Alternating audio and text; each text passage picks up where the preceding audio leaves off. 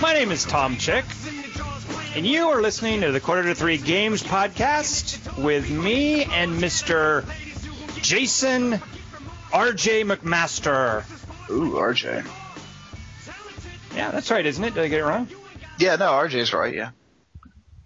It's not just you and me this week, Jason R.J. McMaster. We have with us, so I'm going to tell you this guy's name, but then I want to promptly jump to what I want to call him. And I, this is one of the reasons I've been looking forward to him joining us because I already have what I want to call this guy picked out. So our guest we have with us today, Joel Dehn. Joel, thank you for joining us. How do you do, gentlemen? Now you are you post on the forums as I don't even know really what to do with this. Uh, DJ South Carolina man. Is that kind of close? Wow. Um, I always thought of the nickname as sort of an area of effect nickname, but I never thought about South Carolina. How is it an area of effect? Does that do Well- like splash damage? Yeah, it does do splash damage. It's um, you know, it's uh, it's a long story, and some of it is really boring. So if you have like a gong show noise, uh, you can just tap that when you get bored. Um, yeah, it's kind of a silent D at the start. Uh, you can pronounce it Jisk Man if you care for uh, care to do so, or you can count it DJ South Carolina Man. Um, it's kind of an acronym, but like I said, long, boring story. It looks like it's missing vowels. So what I would like to do uh, is skip over it. Now your name is Joel Dehn. Spell for us your last name because I think people hear that and they're thinking D E A N. So That's a common fallacy. Uh, there is an H in there, uh, D-E-H-N, silent H. Um, But if if it is mispronounced as Den or Dane, that's Right. okay too. There's people who pronounce it that way. Okay, well, here's what I want to do with your name. And uh, I feel like I've known you from the forums long enough that I can take this liberty right out of the gate. Uh, I And if I was hanging around with you, I would be doing this right or left. You, to me, are J. Dean. Huh. All right. Yeah, I can go with that. Because that's kind of like like James Dean, right? Isn't that like a cool thing to be called? I, I wish I could be called that. Or Geraldine. Uh, well, Jay Dean from Minneapolis, uh, thank you for joining us. Before we jump to our regular format, a couple of things. Uh, I recently saw a movie in which Minneapolis was struck by a global pandemic, and I just want to make sure you guys are okay out there right now. Um, I think there's some tickles in the backs of our throats. Uh, there's this weird weather thing where we've dropped about 30 degrees, um, but so far we haven't started dying yet. okay, good. Hang in there. And I haven't seen that movie yet. Uh, You're talking about Contagion, right? Correct. Yes. Uh, I don't necessarily recommend it, but your city is featured prominently in it. So. Well, we are proud of when our cities are mentioned, our states are mentioned, the people who are actors in movies who grew up here are mentioned. So I think I feel obligated to see this movie now. What movie or movies have put Minneapolis on the map? Ooh, well, uh, Fargo springs to mind. Oh, right, right, right. Yeah. I believe uh, Millennium, um, which came out a long time ago. Uh, that, that Minneapolis is in there. Um, Fact- Oh yeah, yeah. Wait, you mean the movie or the the show, the TV show? The, the the movie with like time traveling Yeah. airplanes. yeah, where, the plane thing. Yeah, I remember that. Yeah. So every time and again, uh, Minneapolis is featured, and we're happy about that. Mhm. It's our claim to fame, sort of. Now, I want to posit a new movie about Minneapolis, Jay Dean, and you will be featured as one of the two leads in this movie. So let, let me paint a picture for you. This movie is based on what little I know about what your job is, and I want you to tell me how accurately this movie portrays your job. So here we go. The movie opens at like a an office building, say, and our heroine is a beleaguered, maybe like a legal assistant or something, uh, played by Sandra Bullock. And the building is supposed to be closed. You know what? Let's call it. It's Christmas Eve. Everybody's gone home, but she Uh-huh. is. She's really working The, hard. the Die Hard treatment. Exactly, exactly. That's that's a good shortcut, uh, Jason R.J. McMaster. But there's a little bit of a twist here because, of course, Sandra Bullock is a is a woman and she's alone in this building that's supposed to be cleared out so that when the international terrorists arrive to do their heist thing or whatever, uh, she's still there. So as things start to spiral out of control and they're chasing her around and whatnot, she's trying to set off alarms in the building. But the international terrorists have circumvented the alarm system, so Sandra Bullock has to call the hero of the story, Jay Dean, who works at the security company. Now, Jay Dean, you are played by Jeremy Renner in this movie. So the movie is about Jeremy Renner trying to talk her through the security system and how to elude the bad guys. You are, I don't know if this is an accurate portrayal of you, you are former, you are former special forces in this movie. Uh, so how much is that like your day-to-day job where I believe you work at a security company? Is that right? Well, um, the movie sounds okay. I don't know if I greenlight it just yet. Um, I think the second act could probably be punched up a little. Okay, we'll work on that. Uh, maybe instead of Sandra Bullock, we can age it down a little bit.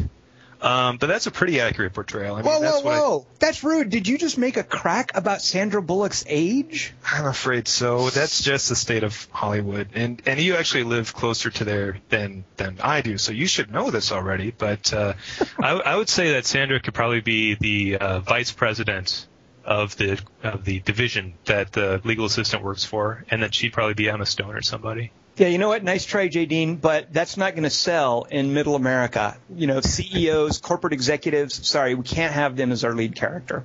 Uh, it's Oh. just not going to work. She'd be more of a cameo, I think, kind of setting it up. You're absolutely right. She would not be the main character. Um, but as as me as Jer- as uh, played by Jeremy Renner, um, well, I can't get too much into my military background um, because it's non-existent. oh, Uh, I thought yeah, it was to be because you can't talk about it. that too. That too. That's why I can't talk about it. Oh, Uh, that's how that's how you people that you people say it's non-existent. You deny that you were in the military. I like what you're doing, Jay Dean. Well done. That's right. That would get me promptly pounded in the parking lot of any any American Legion I tried that at. Uh, now, do we have a part for like a plucky sidekick that can be played by uh, Jason R.J. McMaster? I am the plucky one usually. Yeah. Um, yeah, my particular job is like fighting crime, which would be the terrorists, and fires, but kind of in the abstract. But we need some sort of person on the ground. So even though I would be doing the more important thing, I think that uh, you, Jason R.J. McMaster, would be more of the direct, hands-on hero. So, you know, you'd be a sidekick. I'd get the better lines. But, I could be like, pretty- as yeah, far as have Die Hard is concerned, I would be uh, the guy that uh, from the what, what? Who was the guy that was the dad on that show with Urkel? Uh, what- uh, Reginald uh, VelJohnson. was that the guy that uh, the guy that was in Die Hard? Very well. good, you guys. Good, good trivia. Yeah, you're both right. Yeah. Um, so yeah, I would be kind of that character where I would be on the side of someone trapped inside, and I'd Yeah. be having to talk to you as well. Okay, yeah. I You could call me on a cell phone, and I could say, "There's an air duct over here," and then you could pop out of that air duct and say to Emma Stone, "Come over here into this air duct." I like the Emma Stone choice. You know what? You've sold me, Jay Dean. Well done. All right, greenlit for everybody. Uh, they made 40 million first weekend. Uh, I would drop a little that. bit in the second, but then word of mouth will kick in. And a great DVD campaign too. I, I think Yeah. it'll it'll move I mean- well on DVDs. Yeah. I mean, that's that's the sweetest plum, the DVD. Good. Who needs to talk about video games now? Wow. Uh, we're set. Yeah, I've heard they're doomed. I, now I am curious, Jay Dean. So, is your job exciting or boring? Uh, you you work with like security systems and stuff. So, I, it, it's really cool, um, kind of thematically or conceptually.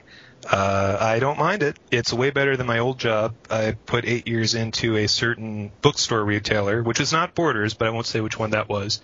And I really liked it at the time, but uh, it was. Uh, I'm glad to be out of that. So I've been at this new thing for about a year and a half or so, and uh, it, it's pretty cool.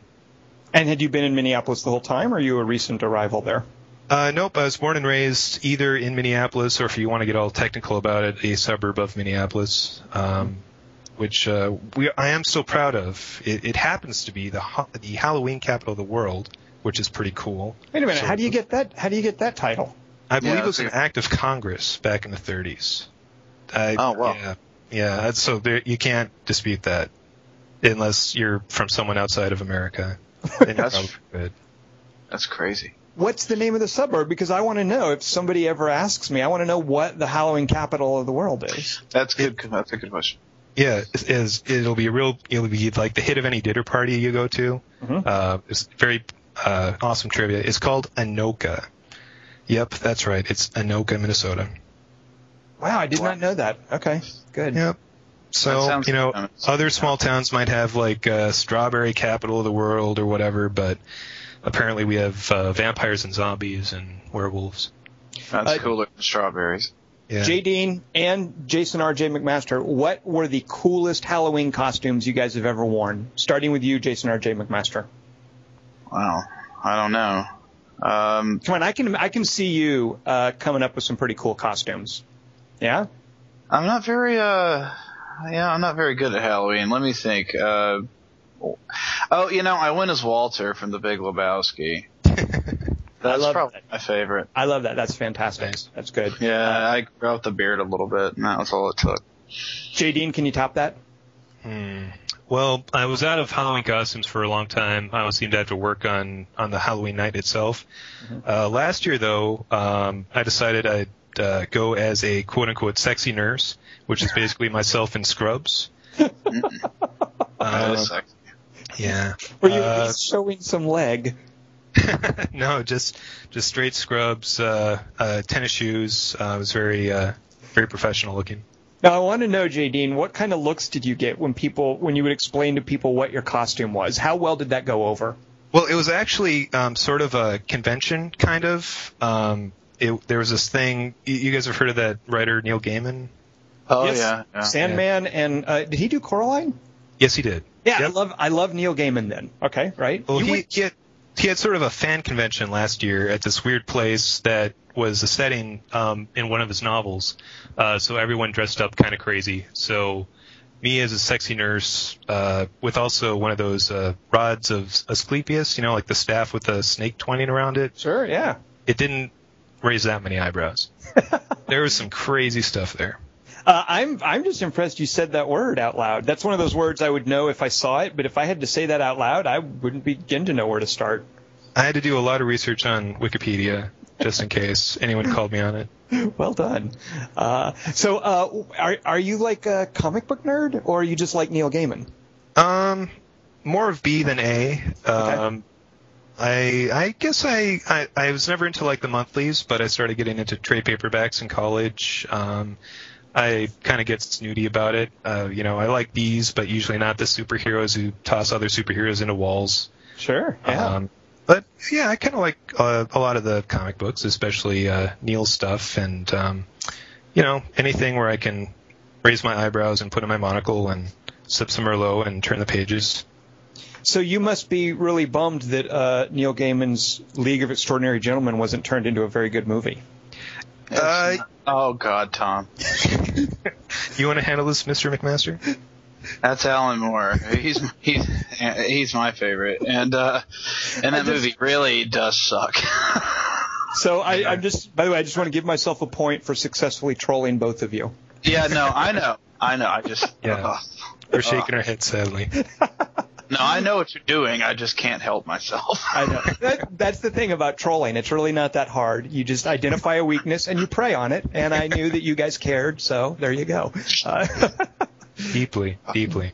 Yeah. uh, so let's talk. Now we're going to get into our format here, J. Dean, but we don't have to stick too closely to it. We're just going to hang out. And you know what? I, I I would love to like talk movies and more stuff about comic books. So veer off topic at any opportunity if you are so inclined. I just want to throw that out there. Uh, Jason R.J. McMaster. We have three little subject areas. Which one should we start with this week? Oh man. Um, Oh, wait, wait, before you do, real quick. Did either of you recognize that Eminem song uh, that played at the beginning of the podcast? Was it from DJ Hero? If no, I don't think. No, I don't recognize it. Is that in DJ Hero? I know there's an Eminem I don't- in DJ don't Hero, but I haven't think unlocked it. I don't know what it is. Uh, I No. had a bunch of credits, so I got like that uh, Eminem and uh, Jay Z version of the original DJ Hero. uh, J. Dean, do you have DJ Hero? No, I'm afraid not. I used to be into the Guitar Hero. Uh, I never got into the DJ Hero. I, th- I think what we're going to find out on this podcast, and JD, and you you will be able to correct me if I'm wrong when we get there. I think we're going to find out that you're like just a an old school PC guy, and when we start talking about console games, you're going to be out of your depth. Am I close? There's many occasions I will be out of my element, uh, but that will be both PC and consoles. Ah, okay, all right. But I'll try to keep up, or you can explain to me what I'm missing out on. Well, what you guys are missing out on with that opening song, uh, that's in the trailer for the new Mission Impossible movie. Uh, so that that's my point of reference there. And it seemed to be like a female vocalist singing about how she wouldn't back down or something. Well, I don't know if you know much That's about. petty. Yeah, let me let me. Oh, very good. Uh, it is the song is called "Won't Back Down," uh, but it's one of those the the way that I guess like rap and hip hop artists work is they'll they'll do like it'll be a song by Eminem featuring, in this case, Pink, and by featuring it just means that he uses a vocal track by her, and that's how I guess in rap and hip hop artists collaborate. Uh, I can't imagine, and maybe I'm wrong. I, it's my guess that they were never like in a studio working together. Uh, so Well, that's a shame because you can make so many great friends with collaborations. you can, like we're doing right now. uh, Jason R.J. McMaster, which of our three topics should we start with today? Shall we do forum post first? All right, awesome. I like it. Uh, let's start with uh, our guest, Jay Dean. Do you have for us a forum post of the week? I do. Uh, would you like me to go through the whole thing? It's not exactly a book, but it's pretty long. Now, you know what? You can do however you like. Sometimes we read the whole post. Sometimes we just talk about the post. Uh, it's as you. How much do you think you need to to read of it to tell us what's special about it? Whatever Got works it. for you. All right. So the post, uh, this is in the thread about the new and improved TM Syndicate uh, FPS. Uh, the poster is Glorious Mess, hailing from Bracknell, England, and he went through this really interesting uh, prediction, and it's pretty cynical about what the new Syndicate 3 or Syndicate Wars Part 2 or whatever it's going to be called. Um, but he went through uh, predictions, um, and it sounded like just an incredibly mediocre game. The way he's describing what this game may or may not be like in the future. And this is like a speculative uh, piece of work on his part. Yeah, it's. Uh, I don't believe he has any inside information, but I thought it was pretty funny, uh, especially when he started talking about the DLC that will be available.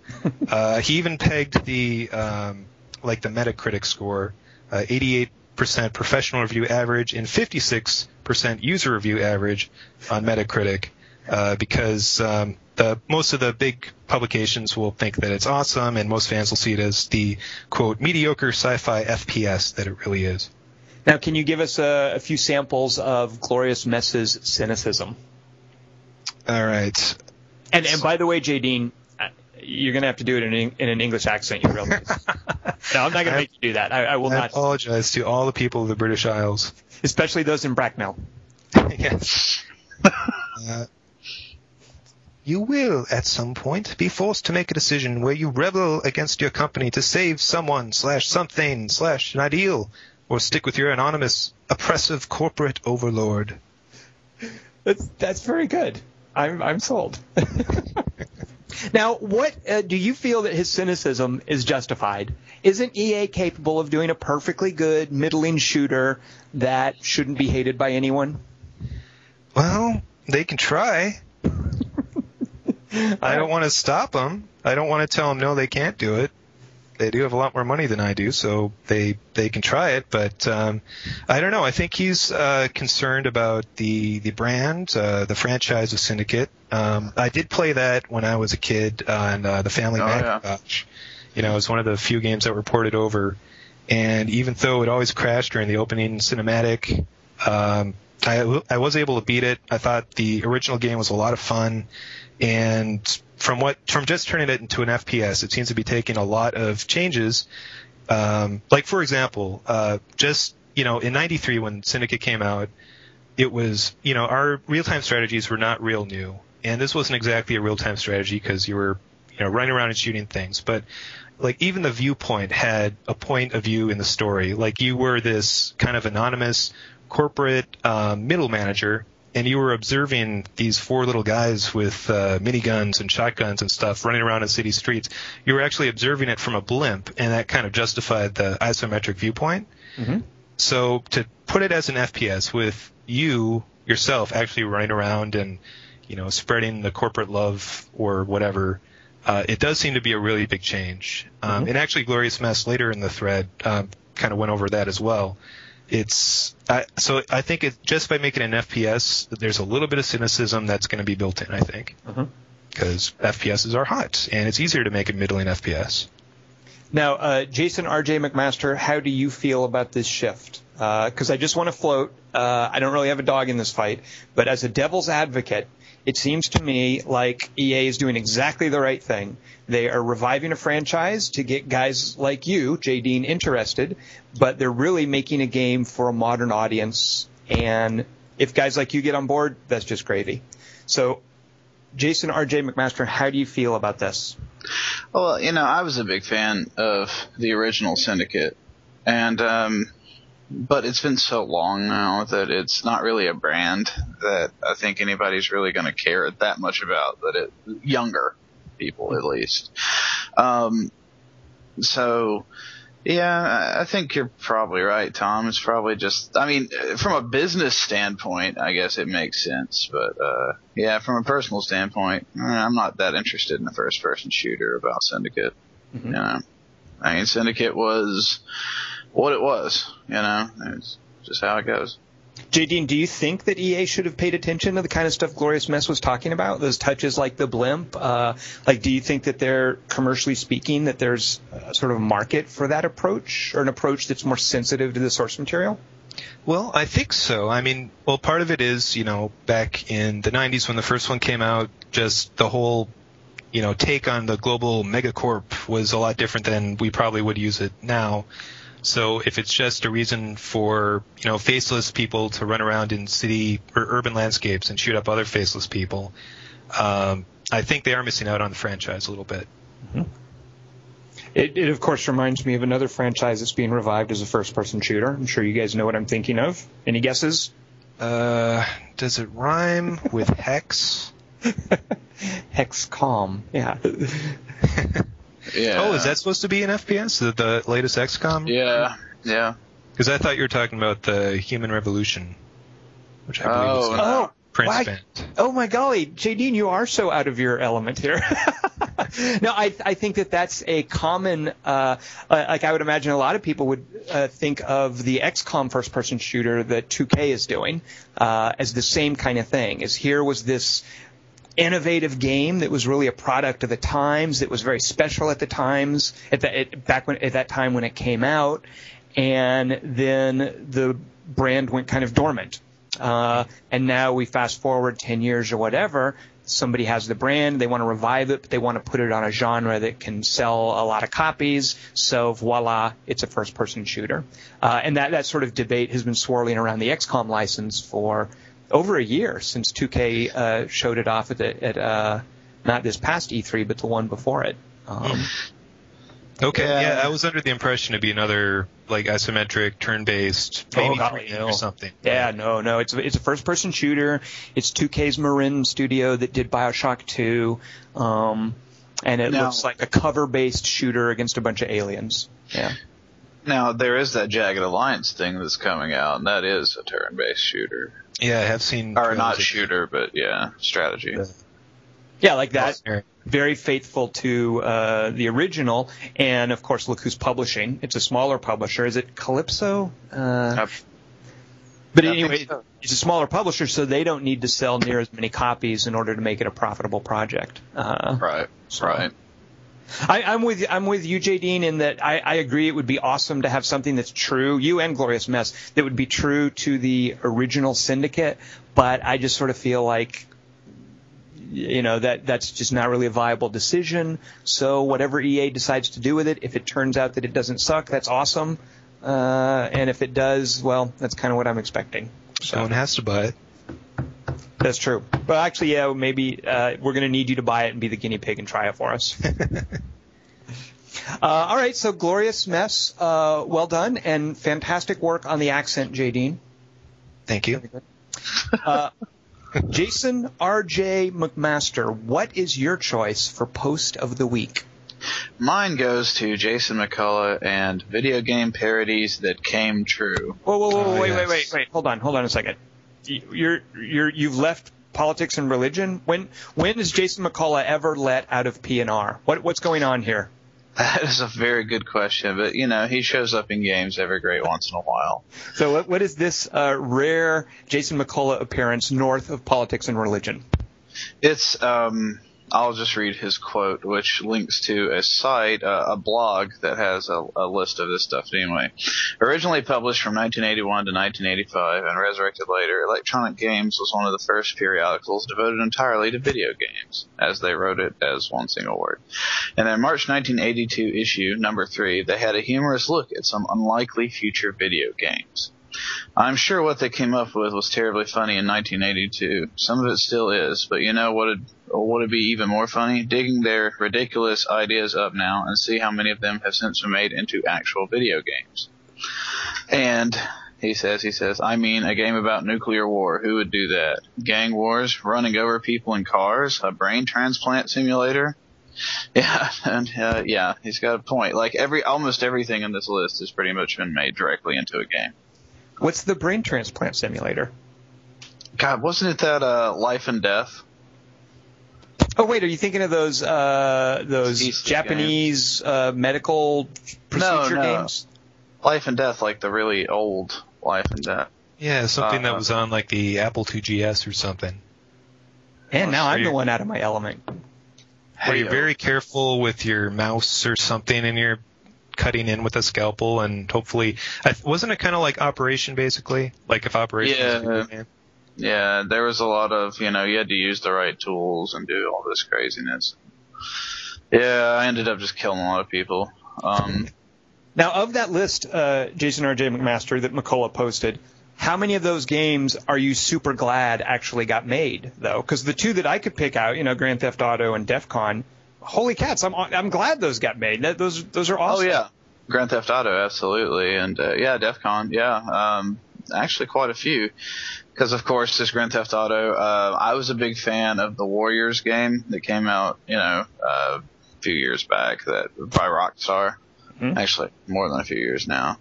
Um, but you know, it's funny because I think the one that strikes me is the, like the most hilarious is, and I'll read you the excerpt from the magazine. Gang wars. Alone, you are a member of a street gang who has accidentally strayed onto rival turf. Fighting against almost insurmountable odds, you must use the weapons at your disposal three knives, a zip gun, and a lead pipe. With luck, you may even meet up with computer controlled members of your own gang, one of whom is a martial arts expert. You know, it's just stuff like that. And yeah, there's been like a million games made where you're, you know, fighting through gang infested territory. Like, for, like just mentioned in this blog, which is Hardcore Gaming 101. Um, eh, you know, uh, Double Dragon, River City Ransom, Grand Theft Auto, Mafia, The Warriors, you know, it's just like, you know, game after game. So yeah, it's kind of, I'm not sure exactly what was going on. Uh, Like a lot of people read that article back in 1982, 1983, and thought, hey, there's some good ideas there. So Oh, yeah. so what was the magazine? it was Electronic Games. Uh, so elect, electronic games basically incepted game design into the industry. yes, I like that. liter- literally incepted. Uh, so one of the things that I find most exciting about having been into video games for so long, and, and specifically about this sort of five-year span before and ahead of us, uh, is at one point the things you could do with a video game were really limited by by technology. So these imaginative ideas, like in that magazine article, you know, how are you going to do stuff like that way back when? But nowadays, like there's it, it's it, I, there's almost nothing that can't be translated into gameplay. Uh, and I find that very exciting. So that as people come up with these crazy ideas, we get like weird experimental games and new kinds of genres and stuff. Uh, I, I love that about about this hobby. Oh yeah, absolutely. Uh, can either of you, because I don't think I can, think of something that could not possibly be made into a game? Or that is just absurd to imagine it as being made into a game. Now, I don't mean something that's like in poor taste or offensive or Aw.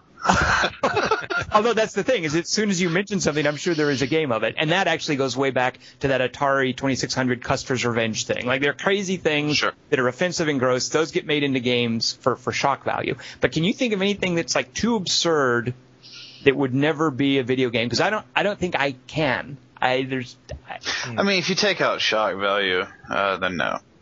I don't know. I think there's probably a lot of stuff. Of course, it wouldn't be fun.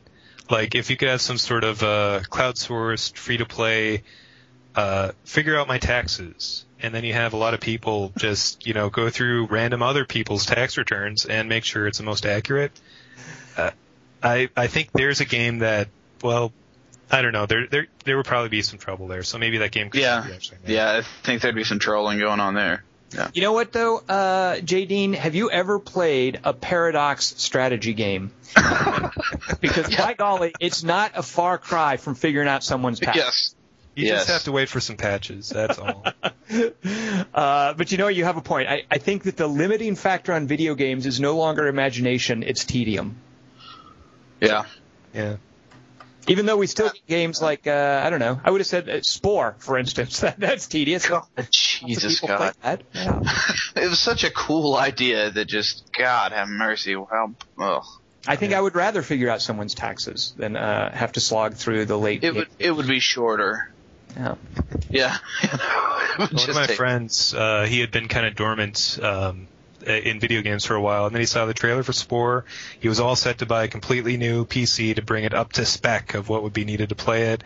That was his gateway game to get him back into it, and then Spore came out, and he was disappointed. And what became of him? Did we lose him forever, or did he move on to Um, something good?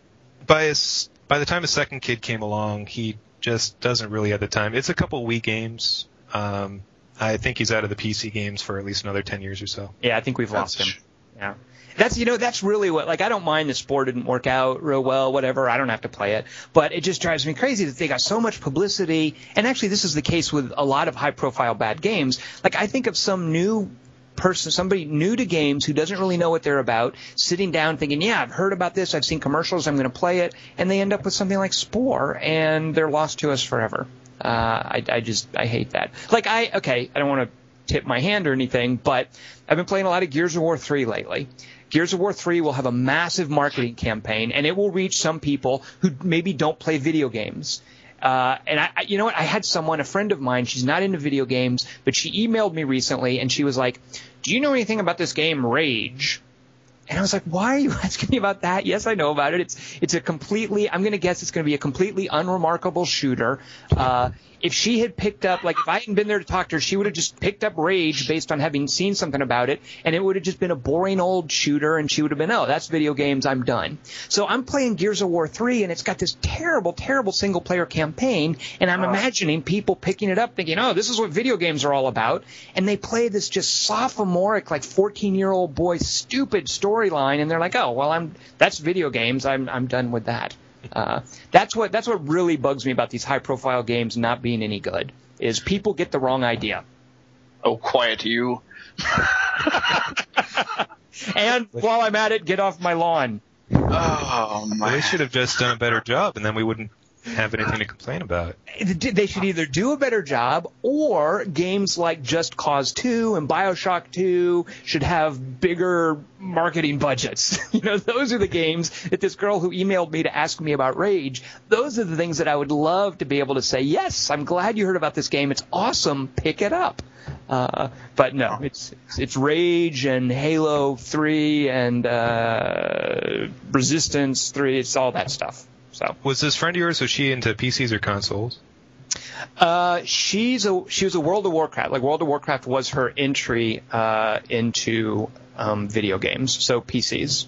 Okay. So she's not a total novice. She can, she knows how to, how these game things work. Probably way more than I do. I, I never got into World of Warcraft, but, um, Well, you know what? Not not really, J. Dean, because I don't think World of Warcraft. Like World of Warcraft is its own thing. I don't think Oh, it yeah. really shows you anything about video gaming so much as it shows you the the sort of template for MMOs.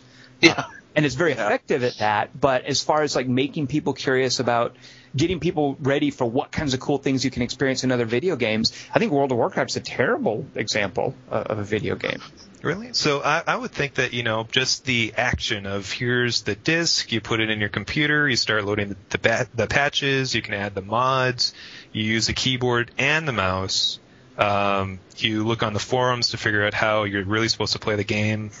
like I would think that the meta of it at least gets people into saying, okay, so this is more of a shooter, but I still, you know, I put my disc in there, I download it from Steam or whatever. Um, I download the patches. I have to figure out actually how to play it. So I check these forums or GameFAQs or whatever. No, you're you're absolutely right about that. Uh, but I'm I'm thinking more along the lines of you know I would want her to appreciate say what makes BioShock 2 so much better than Gears of War 3, and if she's someone who only knows PC games through World of Warcraft, she's not going to have any. You know that's not going to be part of her experience. She's not going to be able to appreciate the difference for that, or much less like what makes a good shooter or what things she should play once she leaves MMOs. Um, but as far as being comfortable with the process, you're absolutely right. Yeah, she actually we had played some uh, Dead uh, uh, Dead Island o- over here, and she probably went home and bought it. Uh, so I, I don't think that would have happened if she hadn't been comfortable with World of Warcraft. So yes. Uh, Just here's your guy. There's the bad guy. You walk up to it and then you chop it. Well, Dead Island is very MMO feeling.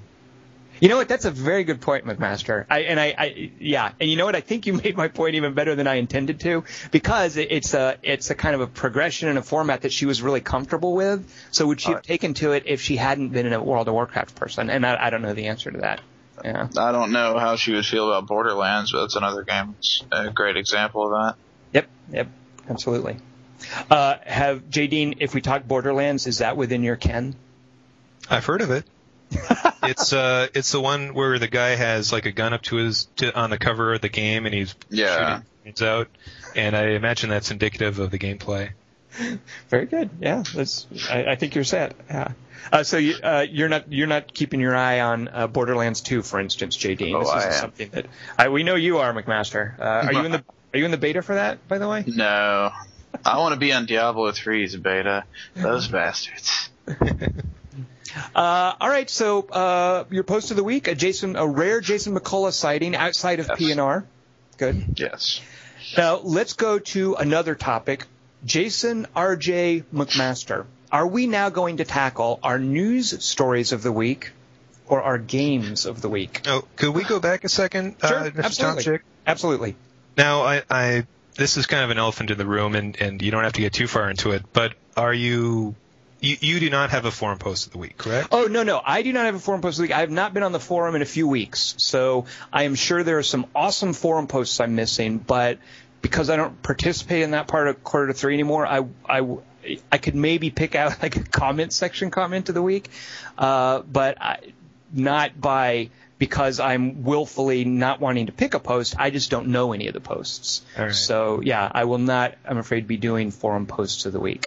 And is this like a vacation, a sabbatical? Have you have you Um, abdicated your position? I have, yes. I, I I don't because of recent situations, and I just felt like there was far too much open hostility and even passive aggressive hostility. I, I am not part of like running the forum anymore, and it's easier for me to just basically stay out of it. So, uh, yeah, it is kind of an elephant in the room, and I, it's not that I don't want to talk about it. It's just that I don't have much to say beyond that.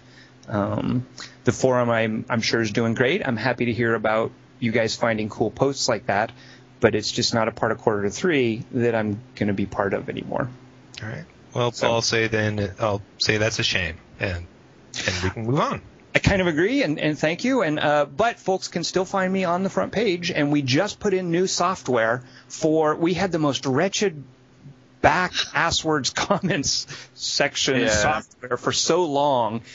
Uh, and huge thanks to uh, a poster named Wigglestick and our our benevolent technical overlord Stusser uh, for putting in a new comments section. So if you're listening and you haven't been on the front page in a while, please come on out and check out how easy it is to actually now comment on on the stories that we're doing. And I, I've been participating pretty actively there. So Okay.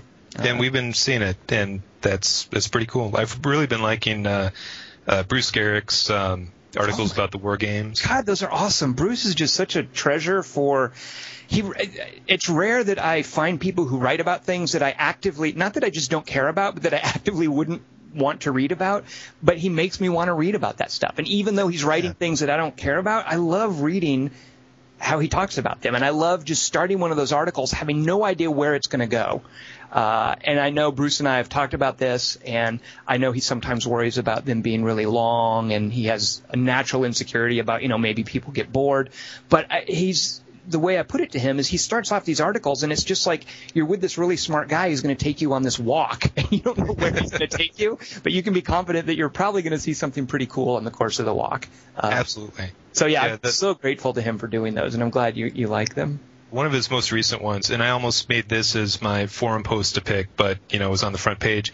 The one um, now, like a lot of the war games, they kind of go over my head, and it's a lot of numbers and stuff. But when he was talking about like, um, you know, how the theme of the game relates to the the rules and the number crunching, and what that says, like in in this case, fighting World War II, fighting the Battle of Britain, and how you can have different sources saying different things about the effectiveness of this tactic or this strategy. Yeah. And and the whole game is underpinning on the thesis of what historian A or historian B is saying. And I thought that's really interesting. I mean, that's why people play war games, I think, is to be like, well, if I was fighting World War II, this is what I would do and I'd win. Um, and if the underlying thesis is flawed, well, then you've either wasted hopefully you've had fun, but maybe you've wasted your time because you can't actually fight World War II and win anymore. Yeah. And and the, the magic of Bruce's approach is that there might be people who write about that kind of thing, but I guarantee you they're not coming up with awesome lines like unfortunately Hitler brought an bought an Amiga. uh, Bruce has he's just got such a sense of dry wit to him that comes through what he's writing that uh, yeah. So all right, so you know what? So I am going to pick a. I'm going to pick a comments section. You know what? I'm going to pick a post of the week, and it's uh, Bruce's Eagle Day game diaries. Every single one of them. There you go. There you go. uh, he's. I think. Uh, I, I. I think he's planning on doing a few more of those. Like the the nature of it is, I think he's reached like a sort of an ending point. But I know there are a couple other things he wanted to talk about, and uh, I'm not sure whether he'll pick those threads up or not. But I think there are more of those Eagle Day ones uh, on the way. So. All right, so Jason R.J. McMaster, take us where we're going to go. Let's go with news. News. News story of the week. Jason R.J. McMaster, who's going to go first? You know what? I'll take it. That's how cool I am. like the other side of the pillow, baby. Let's see. Yeah. My news post of the week is just because I want to talk about it. Um, PayPal has signed on to power the real money transactions in Diablo 3's auction house. I was sure the words League of Legends were going to appear before you reached a period at the No, end of this. they, yeah, if I could put in brackets, League of Legends. Uh, no, uh, yeah, they didn't release Dominion today, and I'm pretty, uh, I'm pretty, yeah. Oh, were they were they supposed to? I this is a we'll well, do a, there had been could- tons of hints about it and stuff like, oh, it'll be released alongside this, you know, this one patch that came out today, and then, bah. but it is that impending, like it's an any day now kind of thing. I would hope within the next month. Okay. All right. Well, so is this Diablo 3 we're talking about or that Dominions 3? Oh yeah, yeah. So so uh, Jason R.J. McMaster is certifiably addicted to a game called League of Legends, and there's a new mode that you can play. It's a sort of a real-time strategy game, and there's a new mode that they're going to release that I, I know Jason is eagerly awaiting. Uh, so that was a separate thing we were going to talk about. Um, Oh yeah, yeah. I just uh, that's disappointing. So uh, you know, we might as well talk about Diablo three. All right, so you can use your PayPal account to Yes. buy stuff from the auction house when Diablo 3 launches. Is that correct? That is correct. Is that awesome news or terrible news? You know, I don't. I don't really care either way. I know it's kind of a big issue to a lot of people, and it it just seems like what was going to happen. I think Blizzard just kind of bit the bullet and were like, you know, we people are going to auction our stuff off for real world money anyway. Uh, they've been doing it for years. Uh, why don't we profit from it and make it official? Mhm. and that's just, I mean, that's just what it strikes me as. And I mean, is as much as it's like, oh, boo, you know, whatever. I, if you don't want to use it, don't. Uh, it shouldn't really affect your game that much. Okay. Uh, now, J. Dean, are you enough of a Diablo player to care one way or the other about this? Deeply. Well, I played a little bit of Diablo 1, but I don't think I got past the Butcher. You're such a lightweight. You're such a dilettante, J. Dean. it's true. I was going to say that, but I didn't know if I could pronounce it correctly. Just don't have, don't ask me to spell it. Uh, but so, Dilatate. Oh, sorry. so you really have not played Diablo since. Did you beat the Butcher, by the way? I, I believe I did, yes. Okay, so you have It killed the Butcher. that But- butcher's a dick, man. He, he is. I mean, that's people's. Now, is the Butcher? That, that's before that Raven chick, right?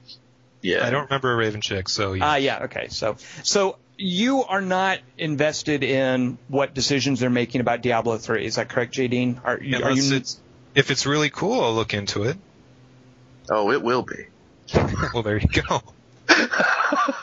You know, I have to admire that that perspective because I kind of feel that it's inevitable that I will play Diablo three, whether it's Oh, good, yes. bad, or something else entirely. Uh, I, I I love this idea you have that hey, if it's great, I'll play it. I I wish I had that luxury. I just feel a gravitational pull to anything Blizzard does. Yeah. So this isn't even the the career that you're in, where you're gonna have to play it. It's just it, it, Oh, no, it's like a uh, compulsion. I I would probably sell crack to get the money to buy Diablo 3. I would push a child down some stairs. I mean, that's just how it goes. Uh, so, so but, but yet, Jason R.J. McMaster, you're very sort of dispassionate. You're like, oh, uh, whatever about this this whole using real money for the auction house thing. It just, you know, I don't, I just won't really care. I'm not gonna, I'm not gonna do it. You know? so if people want to spend their money on that, you know, that's, that's their personal business. They're stupid. You know, if, if they want to, like, I mean, come on though. So many people have ruined their lives with Blizzard products at this point. I mean, this is kind of a joke, you know? I mean, What's another several million people ruining their lives with the Blizzard project? Going yeah. Yeah, no, I mean, World of Warcraft has destroyed many homes. So, Well, Jason R.J. McMaster, let me float this then as a devil's advocate. As soon as Blizzard makes real world money an official part of the economy of Diablo 3, it affects everyone. sure. Rebuttal? Oh, uh, no. Uh, no, it, I can see what you're saying. It it kind of does take it out of game. You know, it's Huh? it becomes more of a I don't know. God, you know, Second Life does that too. Ugh. Here, let me just let me Sorry, just, Wagner.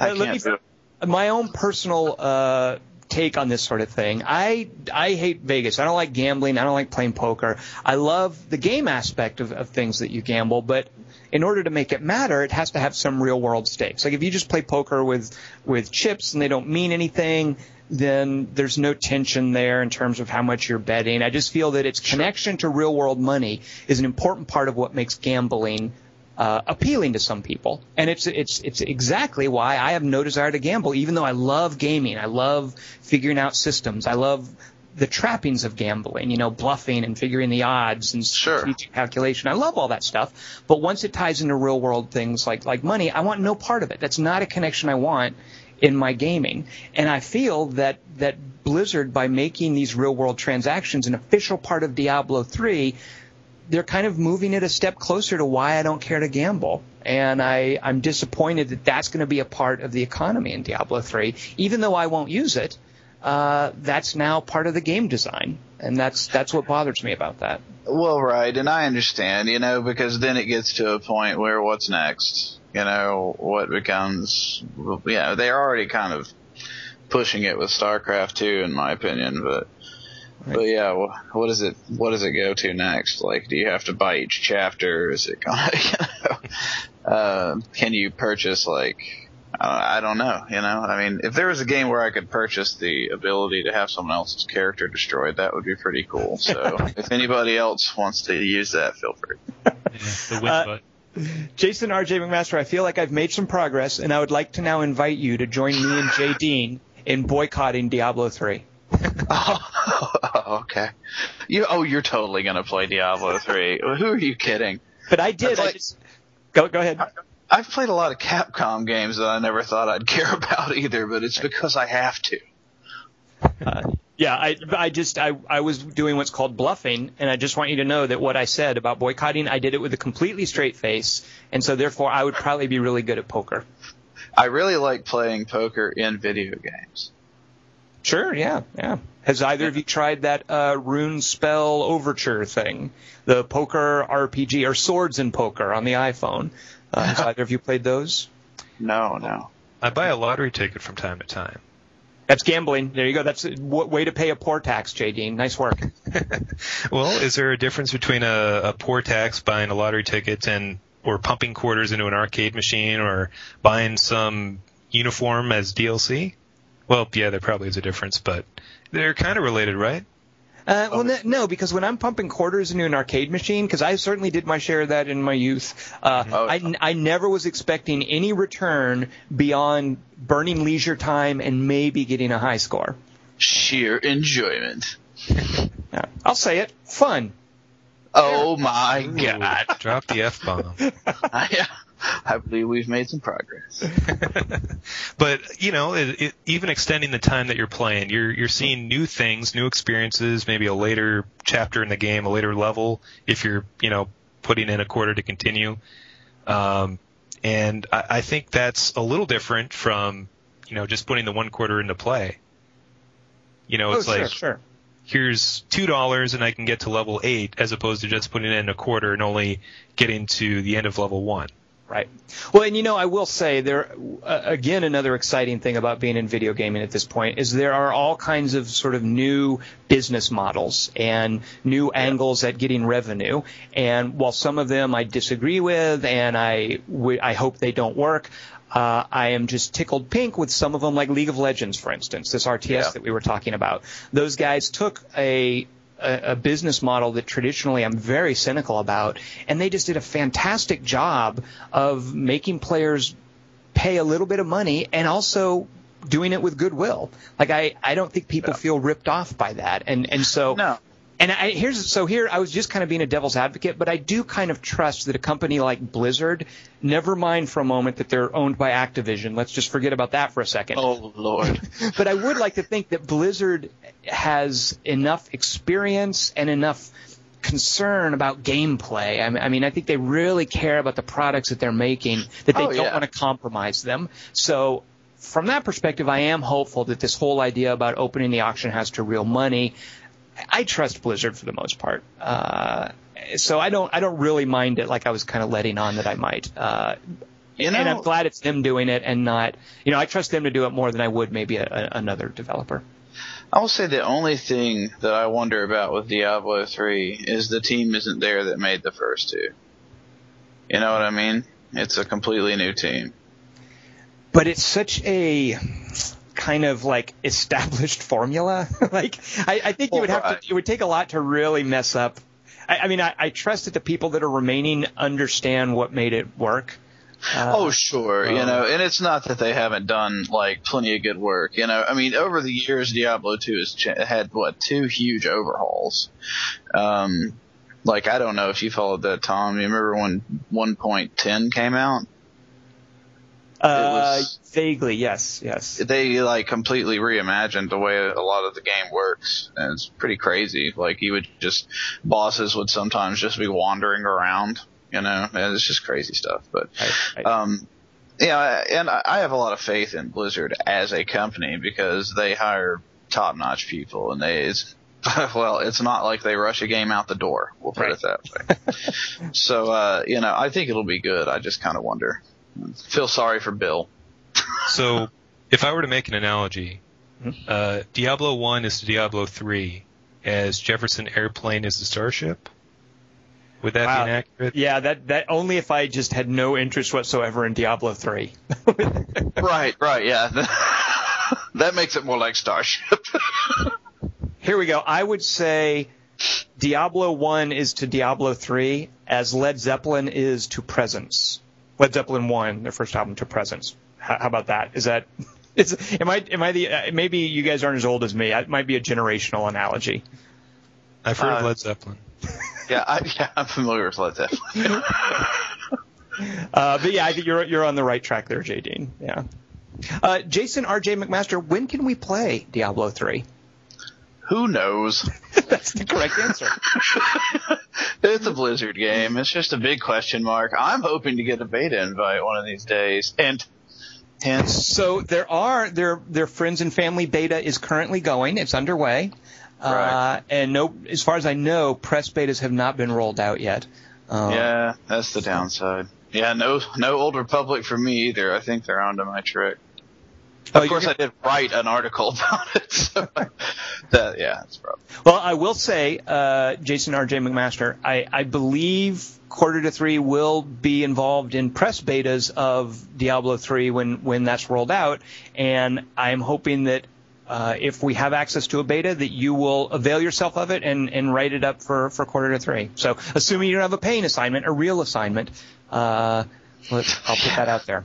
Yeah, I- I'm sure there's probably nobody else on any place I work that would like to cover Diablo 3, that niche title and all. Yeah, that's right. we get the we get the stuff that the full time editors don't want to play. Right. Yeah, that's why I work for Abner because he only he just like hoards sports games. He he huffs them in his locker room. Is there a, uh, a press account, uh, like a press PayPal account, where you could just buy up all kinds of stuff uh, through the auction house? You know, that's a very good question, J. Dean, because a lot of times us press guys, when when games have a microtransaction model, uh, us press guys tend to get insulated from that. Like for instance, Age of Empires Oh, yeah. Online, which just came out, uh, you know, I of course didn't have to weigh the decision. Do I just want to buy one race? Do I want to buy both races? Do I want to buy this silly uh, uh, tower defense pack that they're selling for ten bucks? Like they just give all that stuff to us Oh oh yeah, yeah, big time. and it kind of uh, like I think we need to be aware of the model at work here, but it kind of removes a lot of the investment that some players have in in, in some of these games. Um, so we'll see. Yeah, we'll we'll see. Although, as far as I know, when there's like a bidding thing involved, like an auction house, uh, like I have a press account for World of Warcraft, but I that doesn't help me in the auction house one iota. so Yeah. You Oh, have to man, put they up your own gave a press account. And and also, if I wanted to like buy gold online, I would have to do that with my own money. You know, it's not like Blizzard's going to buy gold for me. How how else am I going to get an epic mount, right? You you play on the same server as John Kiefer. First of all, I don't play World of Warcraft though, so Yeah, you do. Whatever. I see you on there. please, I'm so over that. Uh, J. Dean, have you ever played an MMO? Uh, that sounds ridiculous. Yeah, I was in the uh, the beta for Ultima Online and the beta for EverQuest. Um, hmm. Yep, Yeah, that's me about too. it. Actually, I was in both of those as well. I just uh, got really leery of the idea of a uh, you know a monthly payment system. At the time, I was either a poor college student or a poor uh, between jobs guy, Mhm. and uh, you know that can add up. Uh, J. Dean, I want you to wake up and smell the 21st century. We're we're It's we're past It's- a scarcity based economy. it smells like halfling. Uh, you don't buy games anymore; you rent them. Yeah, yeah. Actually, you don't buy games. You, buy can- a license to play it. You can rent the license. Yeah. All right. Jason R.J. McMaster, who's up next with their news story of the week? Oh, can I go? Can I go? Ooh, We have a request. Yeah, go ahead, J. Dean. All right, thank you, Jay McMaster, J.R.J. McMaster. Um, and the only reason I asked to go next is because it's kind of continuing the same discussion. Mm. Um, so my news story of the week uh, is another game um, and how that's going to be paid for in the upcoming future. Uh, this week they announced that PlanetSide 2, when that comes out, that's going to be a free-to-play model. Yes, so yeah. that neatly ties in with the discussion that we're having. Um, I That's think one of that my f- favorite games, the original PlanetSide. Yeah, and I guess I did play that a little bit when they had the uh, reserves um, sort of extended demo model. Yeah. And if they have something like that, I think that would work really well for this hy- um, sort of hypothetical PlanetSide 2 or in development PlanetSide 2. Um, you know, if the one of the problems with the first one was kind of a lack of people to shoot at or a lack of cannon fodder, and if it's free to play, then I think people will be a lot more likely to get into it. Mm. Player base, right? Now, now yeah. let me ask you, uh, J. Dean, isn't PlanetSide just a failed Tribes clone that no one was interested in playing? Oh, oh, baiting. Oh, This so was that harsh. trolling you were talking about earlier. I've heard of that. What Um, made what what made PlanetSide special for you guys? I did play a little bit, but I, I know it's near and dear to many people's hearts. Uh, this was very exciting news that Sony is is going to be following up on a sequel. What made it special for you guys? It's persistent world. Mhm. Ju- Yeah. Just, just, I don't know. If some, that and like Xerox and I, uh, you like had a uh, clan or whatever called the Face Stabbers, and uh, it was me and him and his son, and uh, I believe Rywell, and a couple other guys from quarter to three, and we just went around trying to stab people in the face and spam with lashers. Um, but uh, yeah, it, it was just the the persistent world. The idea that you could go somewhere if you're like a stealth hacker, walk into an enemy base, start hacking it, and eventually someone's going to notice and come try to kill you. But then a bunch of other people are going to notice and try to kill them, and then you have a giant battle going on. Yeah. It's just a good time. So, J. Dean, were you part of this group? How how? Um, so it sounds like you just again were a dilettante with PlanetSide, right? that is uh, my usual method of operations. Just to, you know, get my toes in there, see if the water's warm or cold or wet, and then take it out again and go move on to the next one. But I did play for a couple months, I think, um, up to the level cap, which was pretty low, but you could try an awful lot of different things. Um, I was inspired by the uh, grinding the cube thread way back when. I, I was lurking on quarter three a long time before I started posting. Um, and that was one thing that really got me interested in the game. Um, and yeah, just like you said, the persistent world, um, just the variety of things you could do in the game, uh, variety of tactics, uh, the scale of it. Um, there was one uh, mission, I guess you could call it. Someone decided, hey, let's get a bunch of us together and go over to those guys and try to blow them up. And just the assembly, you know, took a long time, but it looks so great. You know, all these tanks lined up, neatly arrayed, uh, ranks of infantry, um, you know, aircraft going overhead. We, our column moved out. We teleported or whatever to the enemy side and promptly got massacred. And then there were recriminations and people talking about, oh, we must have been sold out by traitors on the inside. And just that whole experience was hilarious and, and fun, even if we didn't come anywhere close to achieving our objectives. Now, So- uh, so the, when PlanetSide 2 comes out, can I play it on my PlayStation 3? That's a great question. I think so far they've only been talking about PCs, but I would think that Sony's kind of moved on enough. I mean, they have this this console. Um, I, I would prefer playing it on a PS3 than on a on a PC. Jason R.J. McMaster, how do you feel about that? Oh, I don't know. I mean, I uh, PS3. Um, no, I'd probably play it on PC. So you're okay with PlanetSide being dumbed down for a console system? Who me? No, no, no.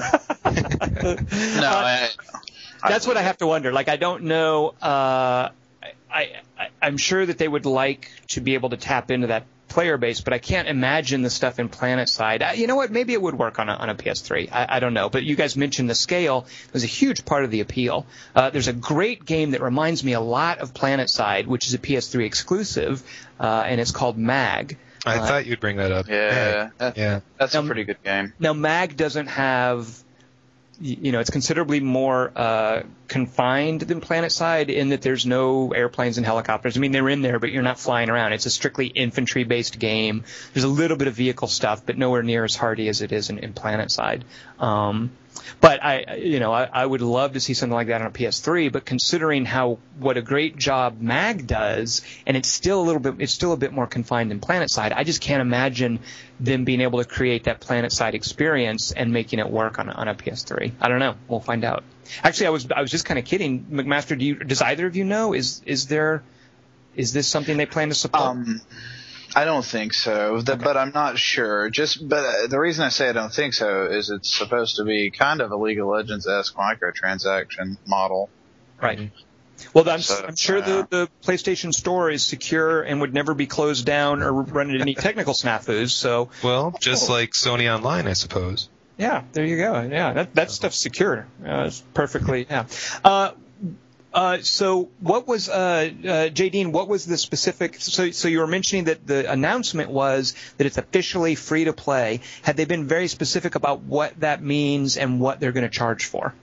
Nope, that's all they said. So I imagine, um, I don't know. When I hear free to play, I think uh, base game is free. Um, probably advertising models, which were in the first game, uh, even though that was a little odd at some points for real world advertisements in this sci-fi war setting. Um, that would probably actually make a lot more sense if, uh, like this new Syndicate game, if that had real world advertisements for a huge corporate presence. Um, but uh, but I don't think Syndicate's going to be free to play at all. Right. No, they're gonna they're gonna milk you for your sixty bucks for that. Yep. Yeah, yeah, no, absolutely. Uh, J. Dean, when can we play PlanetSide 2? That is a great question. Also, um, I remember in the spring there were signs that it would be out by last spring, and now I don't think there's even a beta officially announced yet. Right. Although right. I'm not as much of a, a PlanetSide fan as some, um, but I was kind of trawling around uh, fan sites.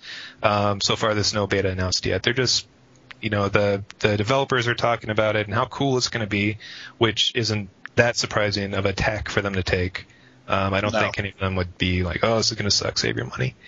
Now, do you but- know offhand, is it an internal studio at Sony? Is this being farmed out to, to another developer? Do you know? I'm pretty sure it's the same. Well, mostly the same team as as the first PlanetSide. Although I'm not 100% on that. I could have totally inaccurate information that I've given you. If that's the case, and I wouldn't be surprised, but if that's the case, I would wonder what the heck have those guys been doing since the original PlanetSide? What did they put them to work on before they decided, you know what, we're doing PlanetSide too? Right. I don't know. Uh, And isn't that the thing about MMOs where you have the original development team and then once it goes live, then you have like a separate team coming Yeah. up with new stuff to do? it's like Sure. post-release support generally. Uh, yeah. See, you know your MMOs, J. Dean. I'm a dilettante, but I try to keep my ear to the ground. Uh, all right, let's see how much you guys know about this. Uh, my news story of the week. Uh, it was a Reuters article reporting on the fallout of Nintendo's address that opened uh, the Tokyo Game Show. Uh, and according to this Reuters article, Nintendo is not doing very well. Uh, you know, they've they've captured lightning in a bottle with the Wii, and it's just made scads of money for them. You know, their business model to have their own uh, first-party titles that are exclusive to their hardware uh, has served them very well. You know, Mario and Pokemon and whatnot made them a lot of money. They're doing fine. The DS selling like crazy, but uh, this Reuters article pointed out that things are kind of shifting. Um, the 3DS, you know, the 3D version of the DS did not sell as well as they predicted. Uh, as a result, the company has scaled back its uh, its predicted financial performance dramatically. Uh, a couple of things that are fate that are at issue here uh, is the threat of smartphones, um, things like like the the iPad and and and uh, whatnot. You know, the, that's sort of meeting the need that the DS used to meet for a lot of people. Um, Nintendo's consistently sort of failed at keeping par with the online scene, whether it's multiplayer support, uh, using online stuff as a social platform, microtransactions. Like they're they're playing, they've been playing catch up for a while. Um, they're also dealing with some doubts and some confusion about whatever this Wii U thing is, and I don't even know the answer to that. Uh, Oh God. yeah. Jason R.J. McMaster, explain to me the Wii U.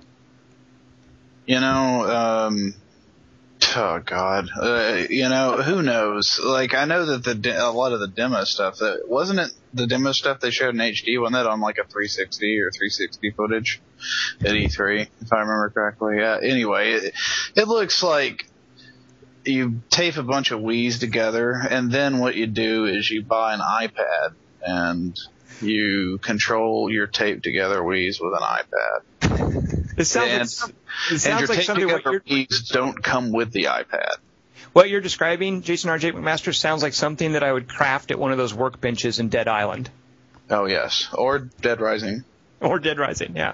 Uh, so that that's uh, is it the end of an era for Nintendo? Are are they sort of waning? And it seems the crux of the matter is that traditionally, for years now, they've appealed to non-gamers, you know, like Yeah. casual gamers and kids and families, and now.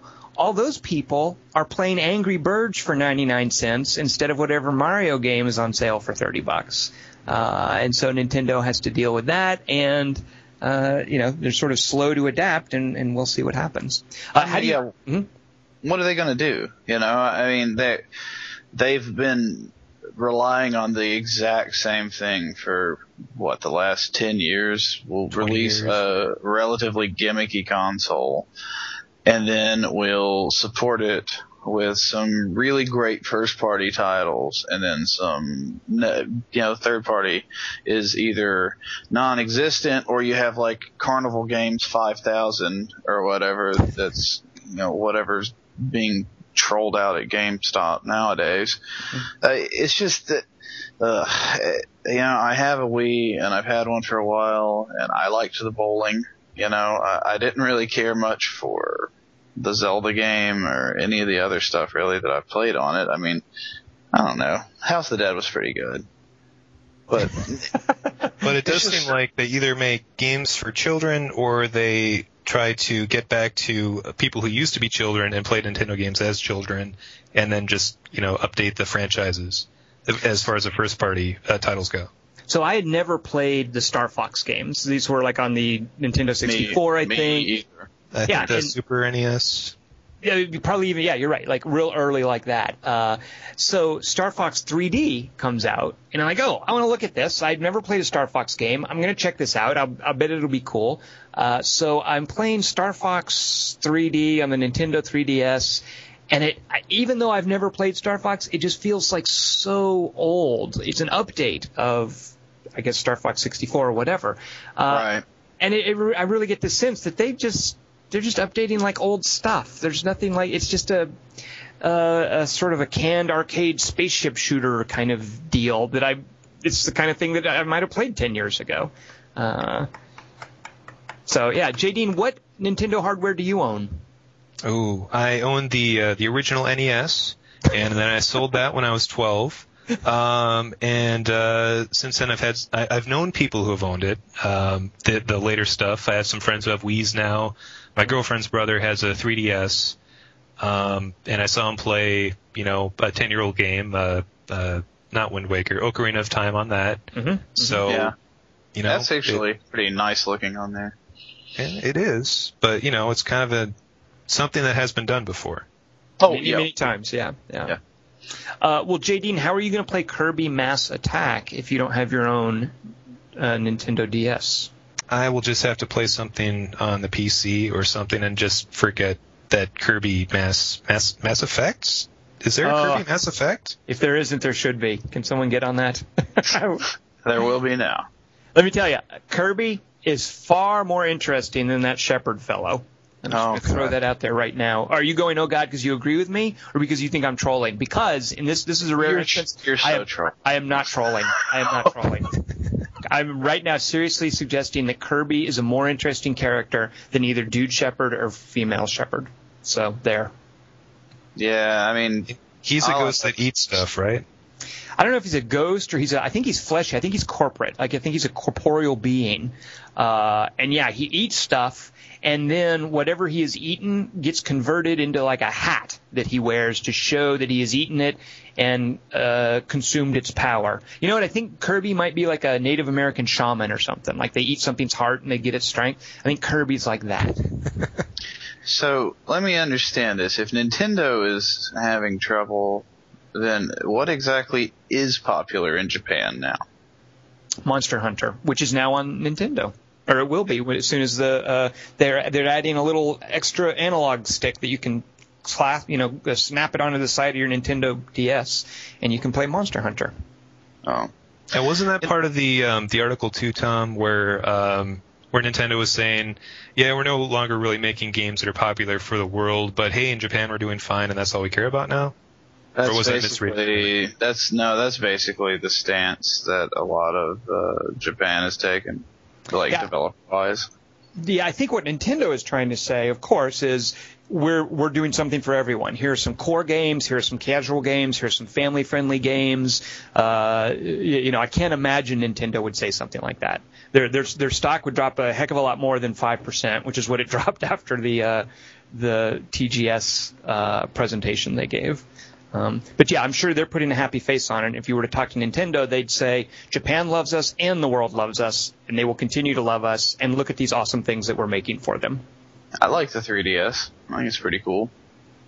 I, uh, as a DS, yeah, I get nothing out of the 3D. I actually like the th- the look of the 3D, but I have yet to play a game that makes me want to leave it on. Uh, Well, sure, yeah. When I'm playing Pilotwings or whatever, I turn it off. It Just becomes too distracting. right. Uh, but I do love that uh, analog stick.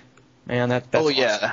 Oh, that's worth it. You know. Uh, do you guys know? I discovered this. This was in that Reuters article. Do you know what Nintendo means in Japanese? And actually, I read this in the article, and I kind of, I, I think I'm being punked. I don't, I don't know that I believe this. Do you guys know what Nintendo means? I do. I can't remember right now. JD, really- as as the as the former owner of a what did you say Super NES? Do you No, just a plain old NES. oh plain old NES? Wow. Yeah. Uh, Uh, boy, was it like Happy Playing Card Company? Well, they are playing. yeah. Were yeah, they were playing cards. That's for sure. apparently, according to this article, it means leave luck to heaven. I don't know. Yeah, that that sounds about right. Yeah. I'm I, I'm going to trust but verify on, on that. uh, all right, so those are our news stories of the week. So, Jason, R.J. McMaster, what should we move on to next? Well, let's see. We have one thing left, and that is game of the week. I'm Uh, excited about this. I know you are. I know what yours is going to be. No, so you don't. I- You have no idea. Is it uh, Dead Island again? Now we've decided. Actually, have we decided? uh, Is there an official ruling, Jason R.J. McMaster? Can someone pick the same game two weeks in a row? Sh- yeah, why not? If Oh. you want. You're terrible. I'm going to vote no, and then we'll have to refer it to J. Dean. J. Dean, you are the Supreme Court in this situation. Can a person pick the same game two weeks in a row as their game of the week? Hmm. I think that there would be some sort of ordinance against it. Um, I wouldn't think it's a capital crime, but there would be some light fine involved. Jason R.J. McMaster, I think I just won this debate. Yeah, I mean, I could see that. I would hope that good taste would quit you or, or stop you from picking the same game. But you know, Well, now we have a, a reference to uh, actual ordinance, so there there are now rules. fair enough.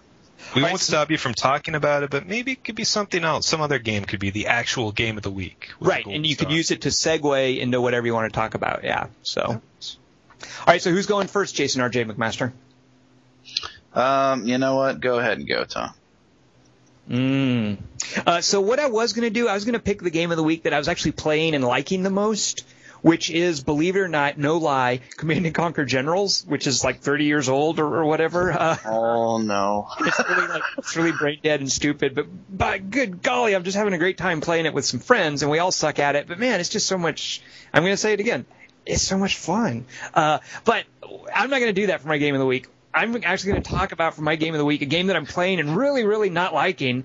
Uh.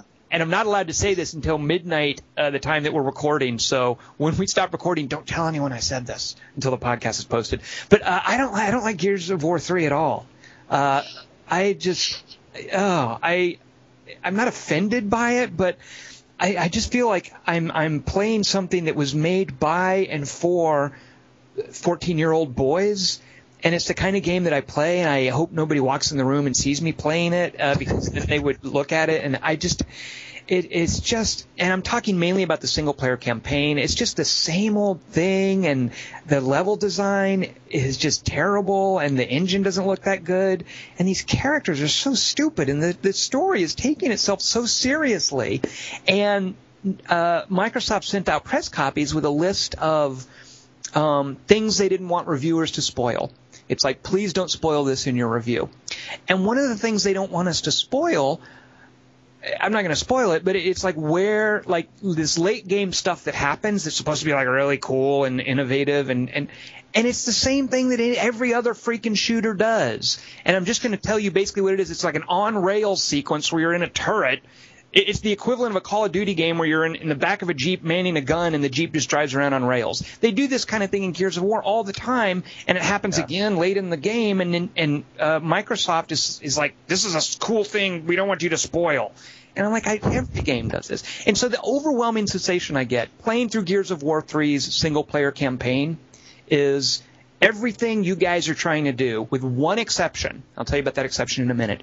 Everything they're trying to do in Gears of War 3 that's like the crazy over the top characters, the locations, the big guns. Uh, there's these mechs in there. Uh, they're doing stuff with like an unlockable system. It's it's multiplayer co-op for four players. Of course, the crazy bosses. Oh, uh, yeah. uh, the vehicle stuff, even that on rail stuff, the story. All of those things were done better in Lost Planet 2.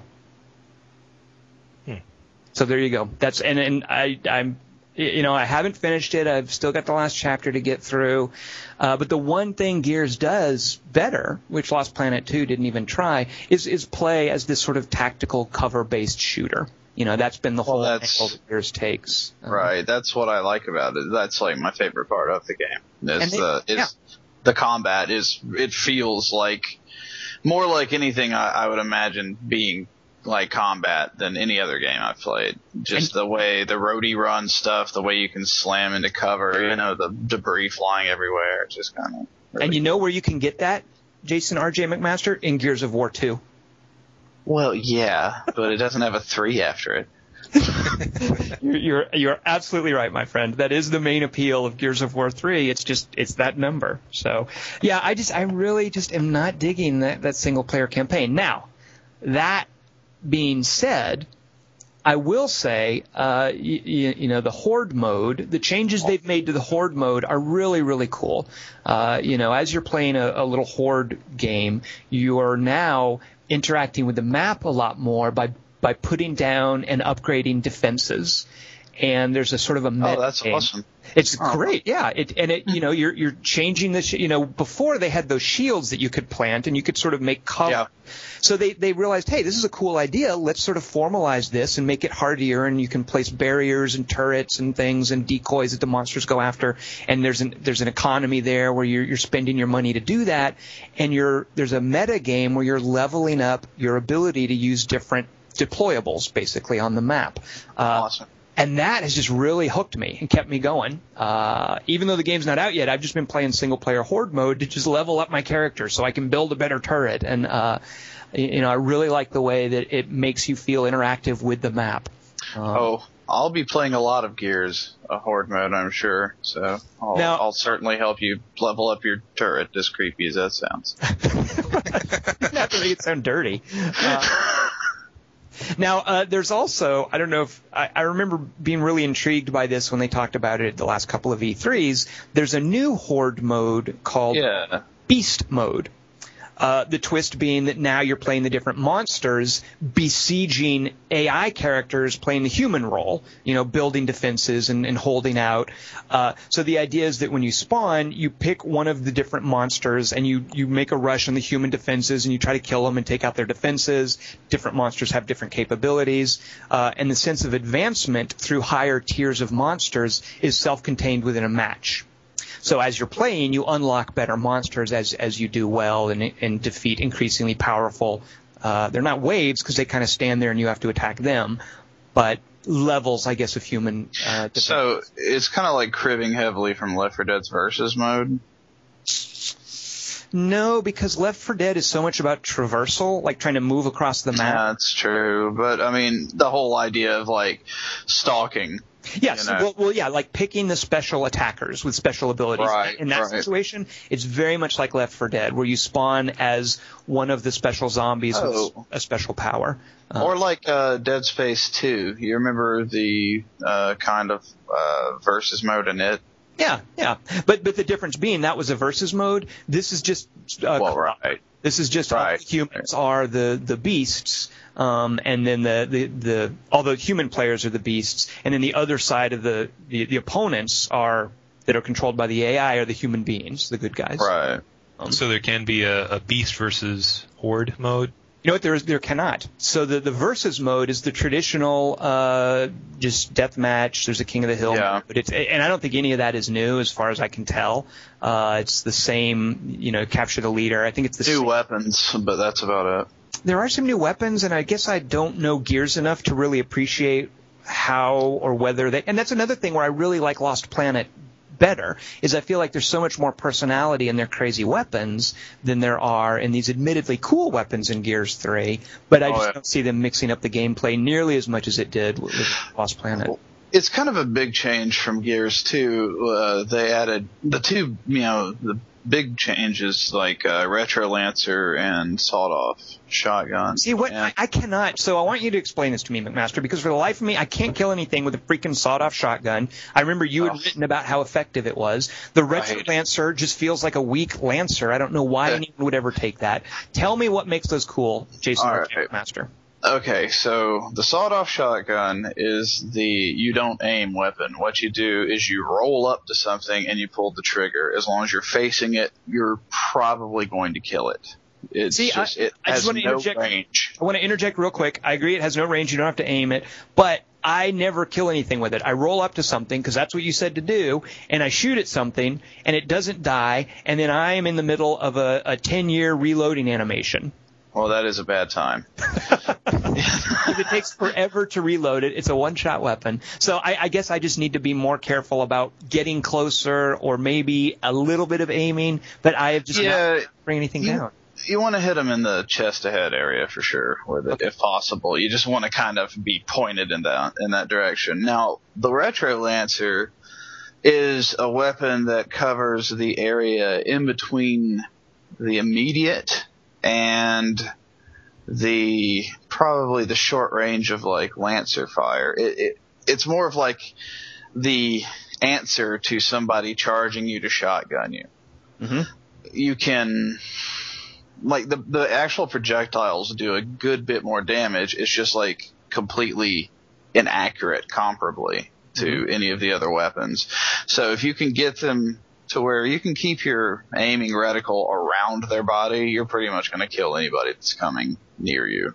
It's it's pretty crazy. It's the one way you can stop a, a good shotgun rush if you do it right.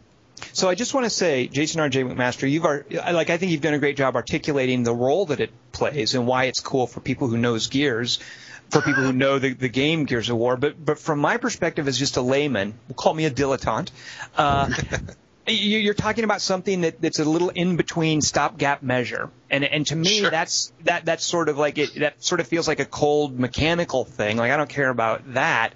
Uh, and maybe I'm just expecting more. Maybe I sort of just resonate more with uh, Lost Planet 2's just crazy over the top personality. Whereas Oh, sure. Gears, because it's a tactical shooter like you're talking about, this Retro Lancer fills an important role. Like it's an important thing that Gears fans will appreciate. Oh yes, very much so because I hate being rushed with a shotgun. I used well, I also got pretty good with a retro lancer after unlocking the gold version in the uh, beta, which took a lot of time. Now that's strictly cosmetic, right? Yes, yes. I I'm, love uh, that. I, I, I love that you cool care guy. about that. By the way, I love that you care about that. Uh, and one of the things I do appreciate, uh, and I had some misgivings about this at first, but I do appreciate that there's no material advantage of that you can't unlock better weapons. Like when a match starts, Right. everybody's equal. It's not this Call of Duty meta progression where somebody who's played a lot more is going to get better equipment and therefore even though they're better than me, they still get an advantage by having better weapons than me. Oh, that's like the worst part of the Call of Duty thing is Right. that the better players are so rewarded that the lower level players, you, it, it's really it's soul crushing. Now it's not Counter Strike soul crushing, but it's soul crushing. And and one of the reasons too that I'm glad that Gears doesn't do this is because it does let me experience that sort of tactical element of it. It's not when I run around the corner, is the other guy not going to notice me long enough for me to get in a couple of shots and then I'll get Right. a kill. You know, the only way I'm going to get kills in Call of Duty is to surprise someone. Here, I really feel like I can play the same game that people who are really good are playing, where I can use cover, I can flank someone, I can stick with my buddies. Uh, I, I feel like uh, you, you know, all the gameplay is is there for me, and I don't have to wait to luck into kills. Um, No, absolutely. That's one of the things I liked uh, about Gears of War is there is a progression, but it really doesn't mean anything. It's just achievements and challenges and that kind of thing.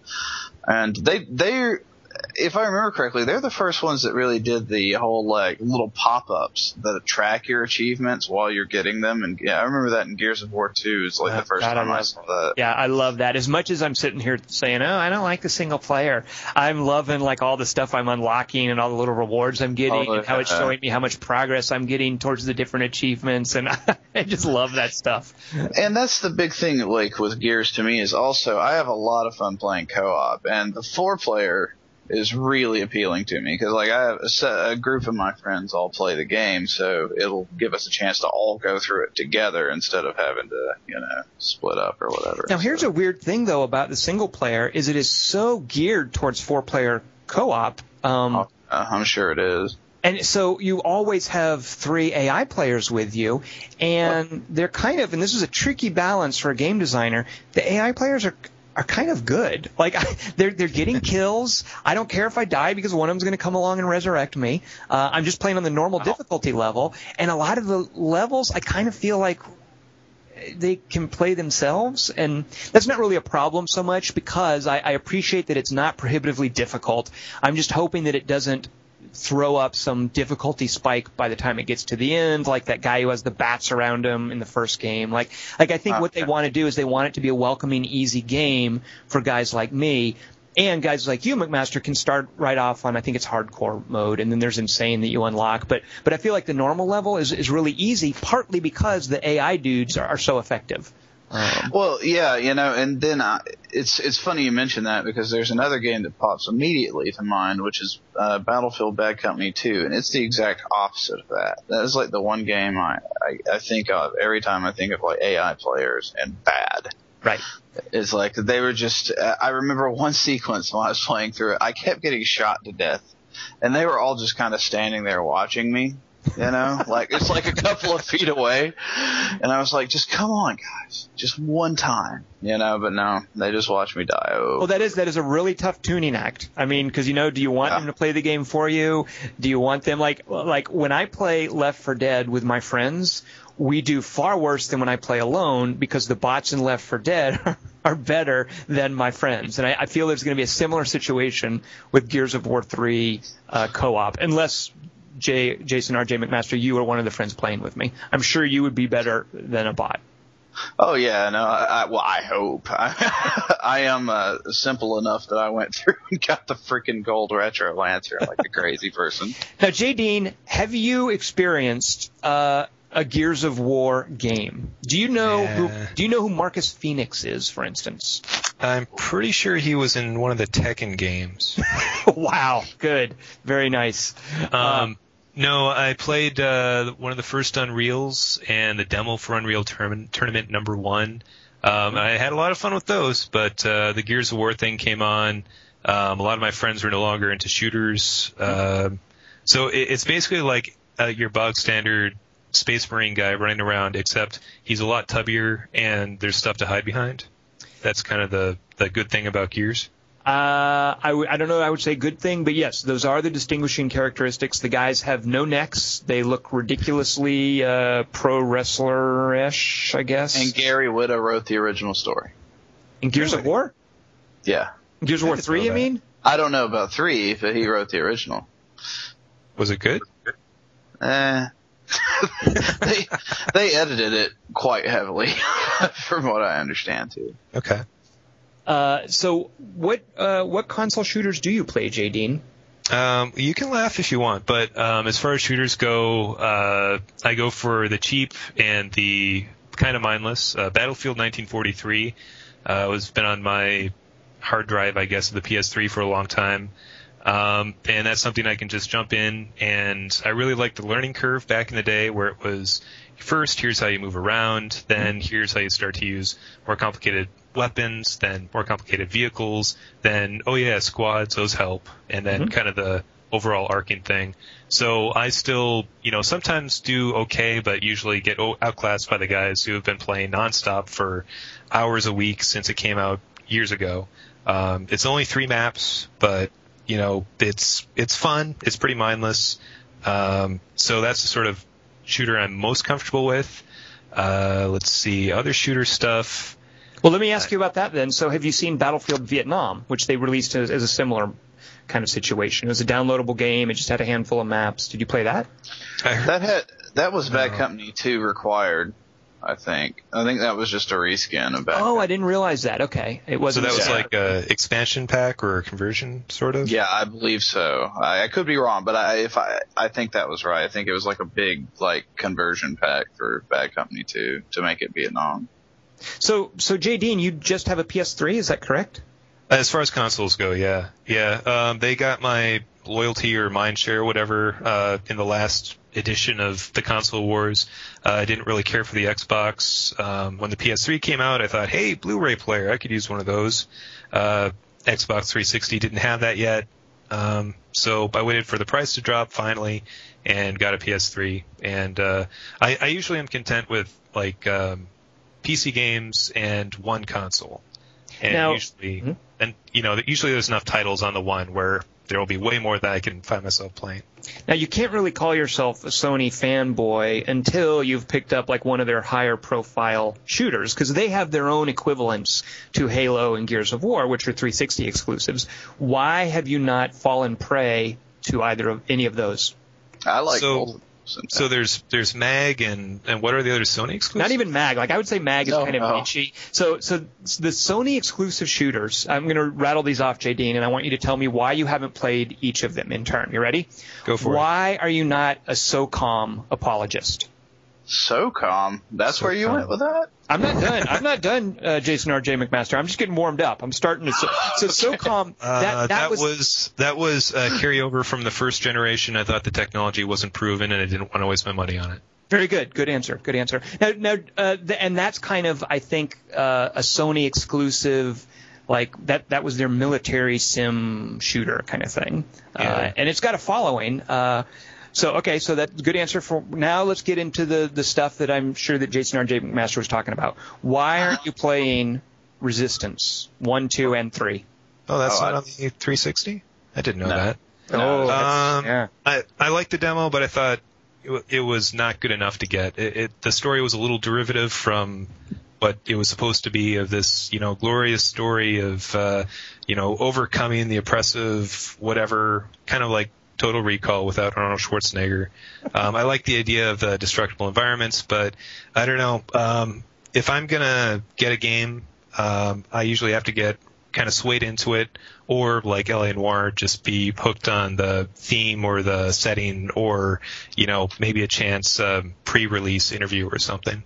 Okay, now, now just so you know, this is uh, set in the 1950s. It's a historical game about when the Chimera aliens invaded Earth back in the 50s. Do you not care about that time in history? But that's Resistance. Oh, I was thinking of um, what's the one on Mars? The uh, you are so Red cute. Faction. oh, I'm adorable. Red, you know, Red Faction though did have a resistance uh, sort That of a, a component to it. You were a resistance fighter. You were a guerrilla. So. I was thinking of Red Faction. So when you're hearing me talk about destructible environments, you, well, I was wondering. I was like, well, yeah, I guess. I was thinking break about through- that too. I was, Yeah, well, maybe some things in the environment break or have a destruction animation. So technically, yeah. Uh, so no, that was Red Faction, which was not platform exclusive. The Resistance games, which are from the folks that did these Ratchet and Clank charming games, it's them wanting to do their own Call of Duty. So it's like a World War II themed game, but with aliens. You see, and that's the Halo aspect of it with the wacky kind of weapons. the Harry Turtledove alternate history kind of thing. There you go. Yeah. Um, I don't like- know. I, you completely answered why you didn't play it because you didn't even know what the heck it was. if they had better marketing, you know, all they had to do was, you know, pass the whisper the right words to the right journalists, um, and uh, maybe I would have picked it up. I don't know. Well, here's the here's the one that I would recommend uh, if you were to want to branch out into a PS3 exclusive shooter. Mag, of course, is great, but if you want to get into one of their like high profile ones, Jason R.J. McMaster, do you know where I'm going with this? I can only think of one left, so I hope I do. And do you do you know that I would recommend this? That I really really like the multiplayer in it. Yeah, I was gonna say you really like the multiplayer. I remember that because Uh, and I agree. I really like the way the game mode changes and all that. It's pretty cool. All right, well here If you you're go. talking about Demon's Souls, I'm totally behind that.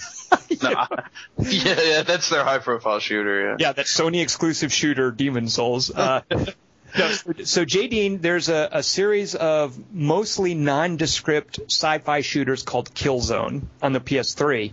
Uh, Killzone 2 and most recently Killzone 3 had a fantastic mode uh, called, I think maybe Warzone. Yeah, I think it was Warzone. Yeah, and the idea is Killzone, beautiful graphics engine. It's a, I think a Dutch developer named, I can't think of their name, but anyway, it's a, it's, I think it's their own graphics engine. It does a great job of really big. Is it Guerrilla Games? No, that's. No, no, I think you're right. I think you're right. Yeah, it is Guerrilla Games. yeah, I think Insomniac is Resistance, and I think Guerrilla is Killzone, and I believe they're Dutch. I apologize to the Dutch people if I'm wrong about that. But they do these huge, big, wide open maps with a lot of detailed geometry. Um, and when you spawn on the map, for each team, uh, like an objective is randomized. Like for a while, you're maybe playing a uh, capture the flag mode. Then you're playing capture and hold modes. Then you're playing a mode where you have to kill a specific person on the enemy team, and it's randomized and it changes every so often. So the type of game you're playing is constantly in flux, and it feels very dynamic. Uh, and in that regard, it's not quite the same in terms of the scale and the persistence of, of PlanetSide, but in terms of you're jumping into a game and you're going to be doing different kinds of things. It's not jumping into a game to capture a flag or jumping into a game to play deathmatch. You're jumping into this kind of living, evolving, dynamic world. Uh, so Killzone 3, I, I heartily recommend if you decide you want to become a full-fledged Sony fanboy. And you don't care about single player. Right. Bad single player. Is it worse or better than Gears of War 3? Oh yes. uh, let's see. I would say it is. Uh, that's a good question. Man, that's a very good question. I Killzone 2 is definitely. I, I haven't played Gears 3, but I, I'm in Kill, Killzone 2 single player, which is. Ugh, God. here's here's the here's my answer to that. I think I think it is better than Gears of War three because when I play the Killzone two story and it really makes no sense and it's ridiculous and I don't know what they're going for, I in my head think, oh that's that's really cute. It's because they're Dutch. Whereas offense to the Dutch people. no offense. I mean, I watch a lot of foreign films where I don't know what the heck is going on, and I just write it up. You know, it's a different culture. They have different approaches to story. That's fine. That's their deal. I, I want to be culturally sensitive and accept that, even if it confuses me. Whereas when I'm playing Gears of War 3, all I can think is of Cliffy B perched over someone's shoulder while they're drawing a comic book and Cliffy B saying, "Yeah, that's cool. Make it make the guy's arms bigger. Oh, that's cool. Make the explosion bigger. What if that creature could shoot fire out of its tentacles?" Uh, That's this that's what's going on in my head when I'm thinking, "What were they thinking?" Uh, as I'm playing Gears of War 3. So Got it. So Killzone's inscrutable and uh, Gears is immature. very good. You just said to say, and you only needed two words to do it. Well played. Reed. All right. Well, you, Oh. you're starting to sell me on the Killzone. Uh, it sounds pretty good. I think my reason for not playing or getting into that franchise was the uh, slight controversy about the leaked cinematics that were supposed to be in game, and I believe it was Killzone 2, and then it turned out to be pre-rendered or something, and and just that the lies just turned me off the whole idea. Wow, very good. Yeah, you have the memory of an elephant. I'd totally forgotten about that, but you're right. That was Killzone 2. Yeah. Never Yeah, again. it's- It was in development for a really long time. Yeah. Uh, so, Jason R.J. McMaster, has anything that I has anything that I've said about Gears of War 3 at all cooled your enthusiasm about it? No. I'm not surprised. Uh, all right, No, so I, I I'm a sucker for the whole space marine sci-fi guy kind of thing, and the gameplay. I, I just love the combat. It's, So- it's a great experience with the surround sound and everything pumped up. It's just awesome. Now you would know more than, than me about like the, the marketing of the game. I'm assuming. Can you tell me? And I don't know if you can, but what has Microsoft been saying like about the storyline? Like like do you know anything about how they're selling this whole single player storyline? Well, it's the final chapter. It's I mean the whole like that's it's the uh, the end of the trilogy. So I I- you know it, they've it doesn't look good for humanity. That's what you know. That's what all their trailers always look like, though. So, yeah. So if you've played Gears 1 and Gears 2, just all the efforts in that were pointless because now things are even more critical than they were in those games? sort of. Yeah, it's like watching a basketball game. It doesn't matter what happens in the first and the third and the second third of the basketball game. It's only the final third of the basketball game that counts. Yep. Yeah. Uh, Jason R.J. McMaster, do you have a favorite character in Gears? Like, do you? Uh, I, I would assume anybody in his right mind playing Gears of War would find Marcus Phoenix uh, ridiculous at best and and, and incredibly grating at, at worst. Uh, do you? Is there anybody in the Gears of War franchise, character-wise, who you think is kind of cool or who you don't loathe? Oh, no, I, I I think they all have their places. They're very over the top. That's I mean that's what entertains me about them. But I like Cole Train. Every- I guess everybody likes Cole. Yeah. I mean, yeah, you have to, man. He's the Cole train. So I just want to say, Jason R. J. McMaster, I am predicting, and I hope this isn't a spoiler, but I am predicting that when you play Gears of War 3, it will make you cry. I hope so. it's gonna be that. T- it's gonna be Halo Reach level touching. Uh, I just want to say, Gary Jules would be so proud of Ah. the use of his music, that, that Mad World cover. Oh, really? Yeah. And I'm not talking about trailer. I'm not talking about trailer, Jason R. J. McMaster. I'm talking in game. So yeah, they pulled the Donnie Darko on you. All right, so that's my game of the week. I'm not digging it. I'm liking parts of it. I love the horde mode. Cannot stand the single player. Uh, the jury is out for the beast mode. You really cannot play that one alone. That one's definitely it requires a team effort. I, I can make no progress in there just jumping into a game on, on my lonesome. Uh, but overall, not hugely fond of it. But it's my game of the week because it's what I've been playing the most. Um, so over to one of you gentlemen, Jason R.J. McMaster. Who is going second with their game of the week this week? You want to go ahead and go? Sure, I'll go ahead. All right. All right. Um, my game of the week, and I might decide to punt this uh, depending on how far I get. Um, my game of the week is a board game. Um, now, as you can tell from the previous uh, hour or so of this podcast, I'm not quite up to date or even necessarily good at a lot of video games, but I do have some interests. Um, so I've tried some of the, you know, tougher board games, not necessarily war games, but things like uh, Fantasy Flight's um, Arkham Horror, and we've even uh, my group has even beaten it a couple of times. Um, Oh, yeah. Sometimes owing to lack of the rules, uh, or not knowing which rules we should use. Um, but you know, it always takes like eight or ten hours longer, a lot longer than it's supposed to be because we're always going over the rules. Um, so I want to play something a little simpler, but not like Candyland. Uh, so I picked up uh, Battleship Galaxies uh, the other day, from Game Store. Um, unboxing it was really interesting, especially compared to like the Fantasy Flight games I've been familiar with, where uh, a lot of stuff is already pre-assembled. You don't have to punch Oh, out yeah. Grommets or sprues or anything. Um, it's all good to go pretty much. Uh, the rules themselves, um, uh, right now, kind of like when I was talking about Battlefield 1943, there's a learning curve, and I'm squarely at the bottom of that so far. I've played like half a game, and then the other player conceded um, because I was doing pretty well. Uh, but the scenarios get more and more complex, and uh, we were kind of playing like uh, the easiest version, which has like a preset card limit.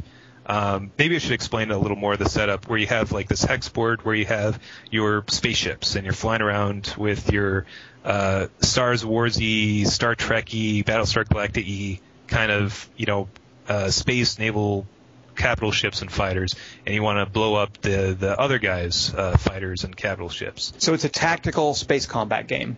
Yes, um, but it's pretty simple. You don't. You have to worry about uh, the kinds of weapons you have. Um, you have to worry about uh, like shields and, and damage and, and targeting and stuff. But it's still pretty simple, pretty fast. Uh, you don't have to worry about like facing a ship or you know developing like fourth dimensional. Like if I move here in two turns, can I spin my ship laterally and counterclockwise to target his ship? It's a lot easier than that. So games go pretty quickly. Um, and it, and it does get more complicated. There's also like a card building aspect to it, uh, where your ships are, uh, you can kind of d- determine on like a point scale what ships you want to put out, uh, how tough you want them to be, and then of course they're more expensive. Um, and then you have this card building aspect where you can say, okay, I want this ship. I'm gonna pull these cards in my deck. I'll have these cards in my hand. Uh, when it's this turn, I can play out this card and you know launch this missile or uh, move this ship by so many things. So it's I'm really intrigued by the like the possibility of what we can do. Um, you know, as we get a little better and and uh, it, it- it's it's still like not hard. Like I don't think it'd be like a a four or six hour game and we're all crying with tears of exhaustion. But um, but it's still pretty cool. You know, it's one of the few games that I've actually tried to make like a Pandora station to have like for background music. Um 'cause what did you know, pick, by the way? Oh, you know, uh, usual kind of martial classical, you know, big boom sounding stuff uh, with the emphasis on film scores. Um, so things like that. Um, I just want to make a quick recommendation. There was a, a turn-based strategy game from maybe 10, 12 years ago called Emperor of the Fading Suns. It Oh, was yeah. a sci-fi. That soundtrack is fantastic for any sci-fi themed board game or tabletop experience. And if you have the disc, you just pop it. It's one of those old discs where the first section was the data and it goes straight to CD musical tracks. You just pop it in a CD player, although who has those anymore? Uh, and it and it just plays the music. So Yep. Yep, gonna- like gonna- uh, Total Annihilation, or uh, I've got the Yeah. Ho- Homeworld soundtrack too. Those are awesome. Exactly. choices. Exactly. Uh, so Yeah. is it is it a dicey game? Like, in, is there a lot of die rolling and randomness? Um, when you're targeting a ship, you have two die uh, dice. Um, one is a, a like a D8 uh, from you know D and D games, uh, and the other is I believe it's ten sided, but it's with letters. So when you're close enough and the other ship's in range, it's automatically close enough to kind of hit. But then you roll the dice, and just like the original Battleship, because this is kind of like uh, an evolution of that old you know Battleship game. Um, so if you roll a G5 on the other guy's ship, uh, they look at their ship card and they've got like a silhouette of the ship it's kind of split up into a grid. And if G5 is a hit, then you say, hey, that's a hit. And then that does kind of call back to the old board game um, where you could say, oh, G5, yep, you sunk my battleship. Now, it's does got- it it all scenario based? Where when you sit down, you were like, okay, we're going to play scenario X, Y, or Z. Like, are you picking a scenario to set up beforehand, or is it like naked setup each time, and it's just based on how you spend your points? It's both. Um, the easiest one is basically like very little terrain to worry about. Uh, you know, there's preset ships and preset cards, um, but the other scenarios you can build your the decks that you want to use and the ships you want to use, and and there's different uh, kind of special hexes that can give you special things too. Now, I've uh, I've been playing lately uh, for a review assignment. Uh, a company called Positech, run by Cliff Harris, has a game called Gratuitous Space Battles, uh, and it's a tactical combat simulation where you build ships, and then the AI basically fights the battle, and you you rebuild your ships to make it do better. It's it's it's uh, based on creating these cool ships and then seeing how they do. Um, one of the great things about Gratuitous Space Battles is how much like personality he's put into the different factions. Is there anything like that in uh, in Battleship Galaxies? Like they're they're cool ideas for different kinds of ships, or is it more generic sci-fi feeling? it, it's like an amalgamation of a lot of different really standard sci-fi kind of stuff where you have one you, you have two sides at least in this base game um, one is like a standard uh, you know uh, spaceship Yamato or or Galactica or whatever and the other is supposed to be a little more organic and tyrannical and weird or like the Reavers from Firefly. Um, so those are the kind that are out of the box. And there's hints in the manual and I guess in the official things that there could be room for expansion. And whether that would be like more tactics to use with the existing pieces, or I think if they did like licensed stuff like uh, you know Star Trek, Star Wars, all that stuff, you know that could be pretty cool too. Um, like the models look pretty good. Uh, you could easily come up with you know ways to input them in the game and have the old like what would be you know would uh, Enterprise blow up a star destroyer or something. So you could have that sort of game pretty easily if they came out with it. JD, Um, everybody knows the answer to that already. By the way, the Enterprise would be obliterated by a star destroyer, right? I think so. Unless how did that go? There was something like if you teleport a no transport a photon torpedo into the destroyer, it'll blow up or something like that. Ah, good, good point. and that, that's that's I think the official ruling from the judges. Right. Um, Yeah, the the Imperial Starfleet was pretty angry about that. that- um, yeah, but you know the the bad guys in the Battleship Galaxies game have the really unfortunate name of the Wretch, which is like an abbreviation of Wretch Ir- Iridians because they're from the star Iridani or something like that. But it, it's just a pretty corny, cheesy name. Right. Um, so you could just as easily call them the bad guys and just kind of take a sharpie to the names of the ships and just write random cool sounding words and that would work out pretty well too. Now, how you said you played a few games. Uh, how have you fared in in it so far? Uh, so far it's been pretty good for me. Um, you know, I defeated my enemies and, and drove them before me and saved, uh, saved the solar system. Is it only two players? Uh, it can go up to four, but basically at this point it's still two teams versus. Right. Uh, so you can have like uh, you know two people gang up on one person, but they're still divvying up the sides, um, and it's still like the wretch versus the uh, I believe it's called the ISN or something like that, or ISBN or something. Um, so uh, so you could have up to four people, but you're still kind of splitting up the available pieces on each side. Right. Uh, now, how I'm curious for both of you guys, how do you approach when you get a new game like this? Uh, JD, it sounds like you just dive in, figure out the rules as you're going, maybe play wrong a few times, uh, and just take it as it comes, and eventually learn it well enough. Uh, Jason R.J. McMaster, is that how you approach a new board game? Yeah, uh, a lot of the time. Um, but sometimes, depending on the difficulty of it, I'll actually read the instructions and stuff first so that at least one person knows what's going on. What is the hardest game that you've tried to tackle? Whew, jeez. There's, I don't know, uh, Twilight Imperium I've played, which is a very difficult game in my opinion. Uh, jeez. When I play those kind, I, it really helps to have like the the mentor, the experienced guide who has maybe played a game or two. You definitely need your like yeah rules mentor slash lawyer. Yeah. Yeah. Yeah. a long time ago, I read an article for GameSetWatch about uh, my first time ever playing Twilight Imperium. It was bizarre. Uh, I maintain that Twilight Imperium is not that complicated. There are a lot of moving pieces and interacting systems, but they're all pretty simple. Yeah, I guess it's maybe just the scope of it. That's Right. so Just daunting. juggling all those parts.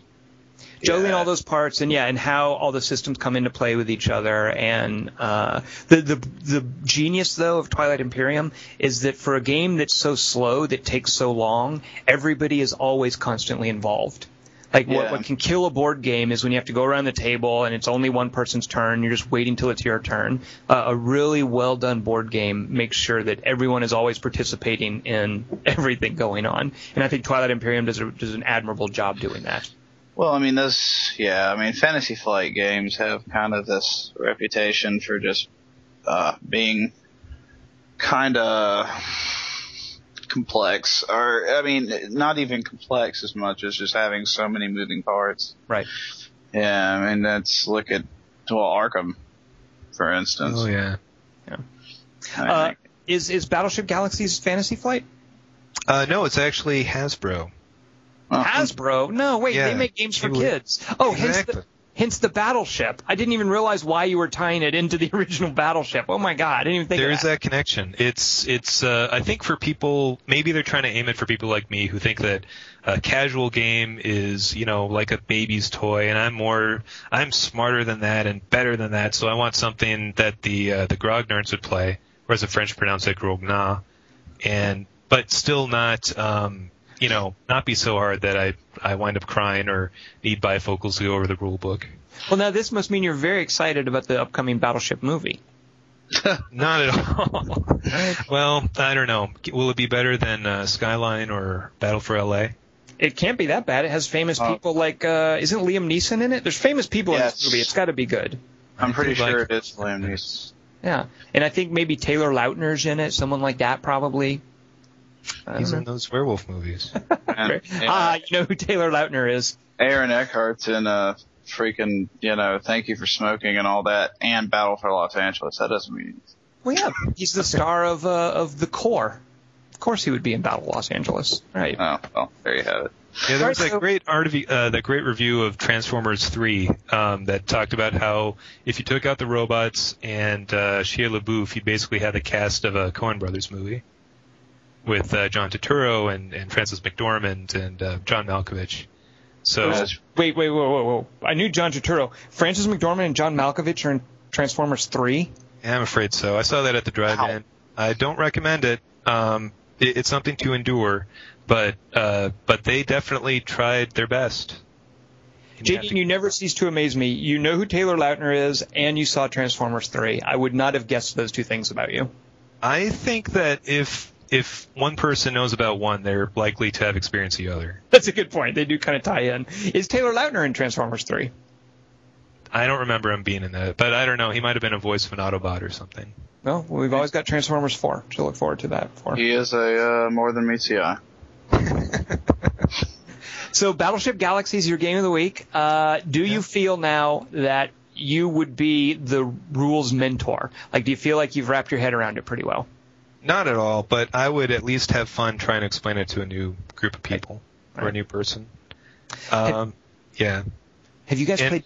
Oh, go ahead. No, sorry, go ahead. Nope, you go ahead.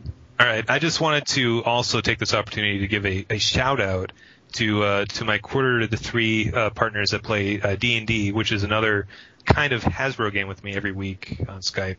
Now, I'm not familiar. You mentioned something called a D8. I don't know what that is, but it's apparently something from D&D. What's going on here? What is this? It, it's a polygon, or it's a polygonal shape um, that randomly determines numbers. It's impossible because those have six sides. I don't know what you're talking about. With Uh, science, they've done amazing things. You do not actually play Dungeons and Dragons with real people. Actually, yeah. Um, I didn't get into it until about a year and a half ago, um, but we've had like a solid, uh, pretty much weekly game. Um, me and uh, some other luminaries of the quarter three board, Mhm. um, and so you know we've we've gone through the plot. There's a lot of interesting kind of moving pieces where we are playing Dungeons and Dragons, but we could take it in different directions. I mean, we're playing over Skype, but we could be going over Google Voice. Uh, we use this one program called Fantasy Grounds 2 to kind of keep track of dice rolling and uh, the the maps and stuff. Um, but there's other products out there too, um, and you know, and we kind of keep track of things on quarter to three on one thread where we could be going, you know, other other ways too. So I think it's kind of interesting how we kind of make this collaboration of, of pieces um, to play a game, which probably was just intended to be played around a, a kitchen table. It's technology, man. I know. Now, let me ask you, uh, who's your DM? All right, we got Rob Boston. Oh, Rabo, I play. He played uh, PlanetSide with me. Oh yeah, he was he was uh, grinding the cube with you guys. Oh yeah. Cool. And he's Yeah. the DM? He's a DM. Um, this uh, another one of our players, uh, Exalt, um, kind of came up with the idea as a one shot, and we had a lot of fun. And then Rob thought, well, why don't we try making a weekly thing out of it? Um, so uh, there's uh, Exalt, there's Rob, uh, there's Pogo, who you might remember, Yeah. and there's Gendel, who you might remember, and myself. Uh, so you know, um, some of us are into the tactical things, others are more into the story kind of things.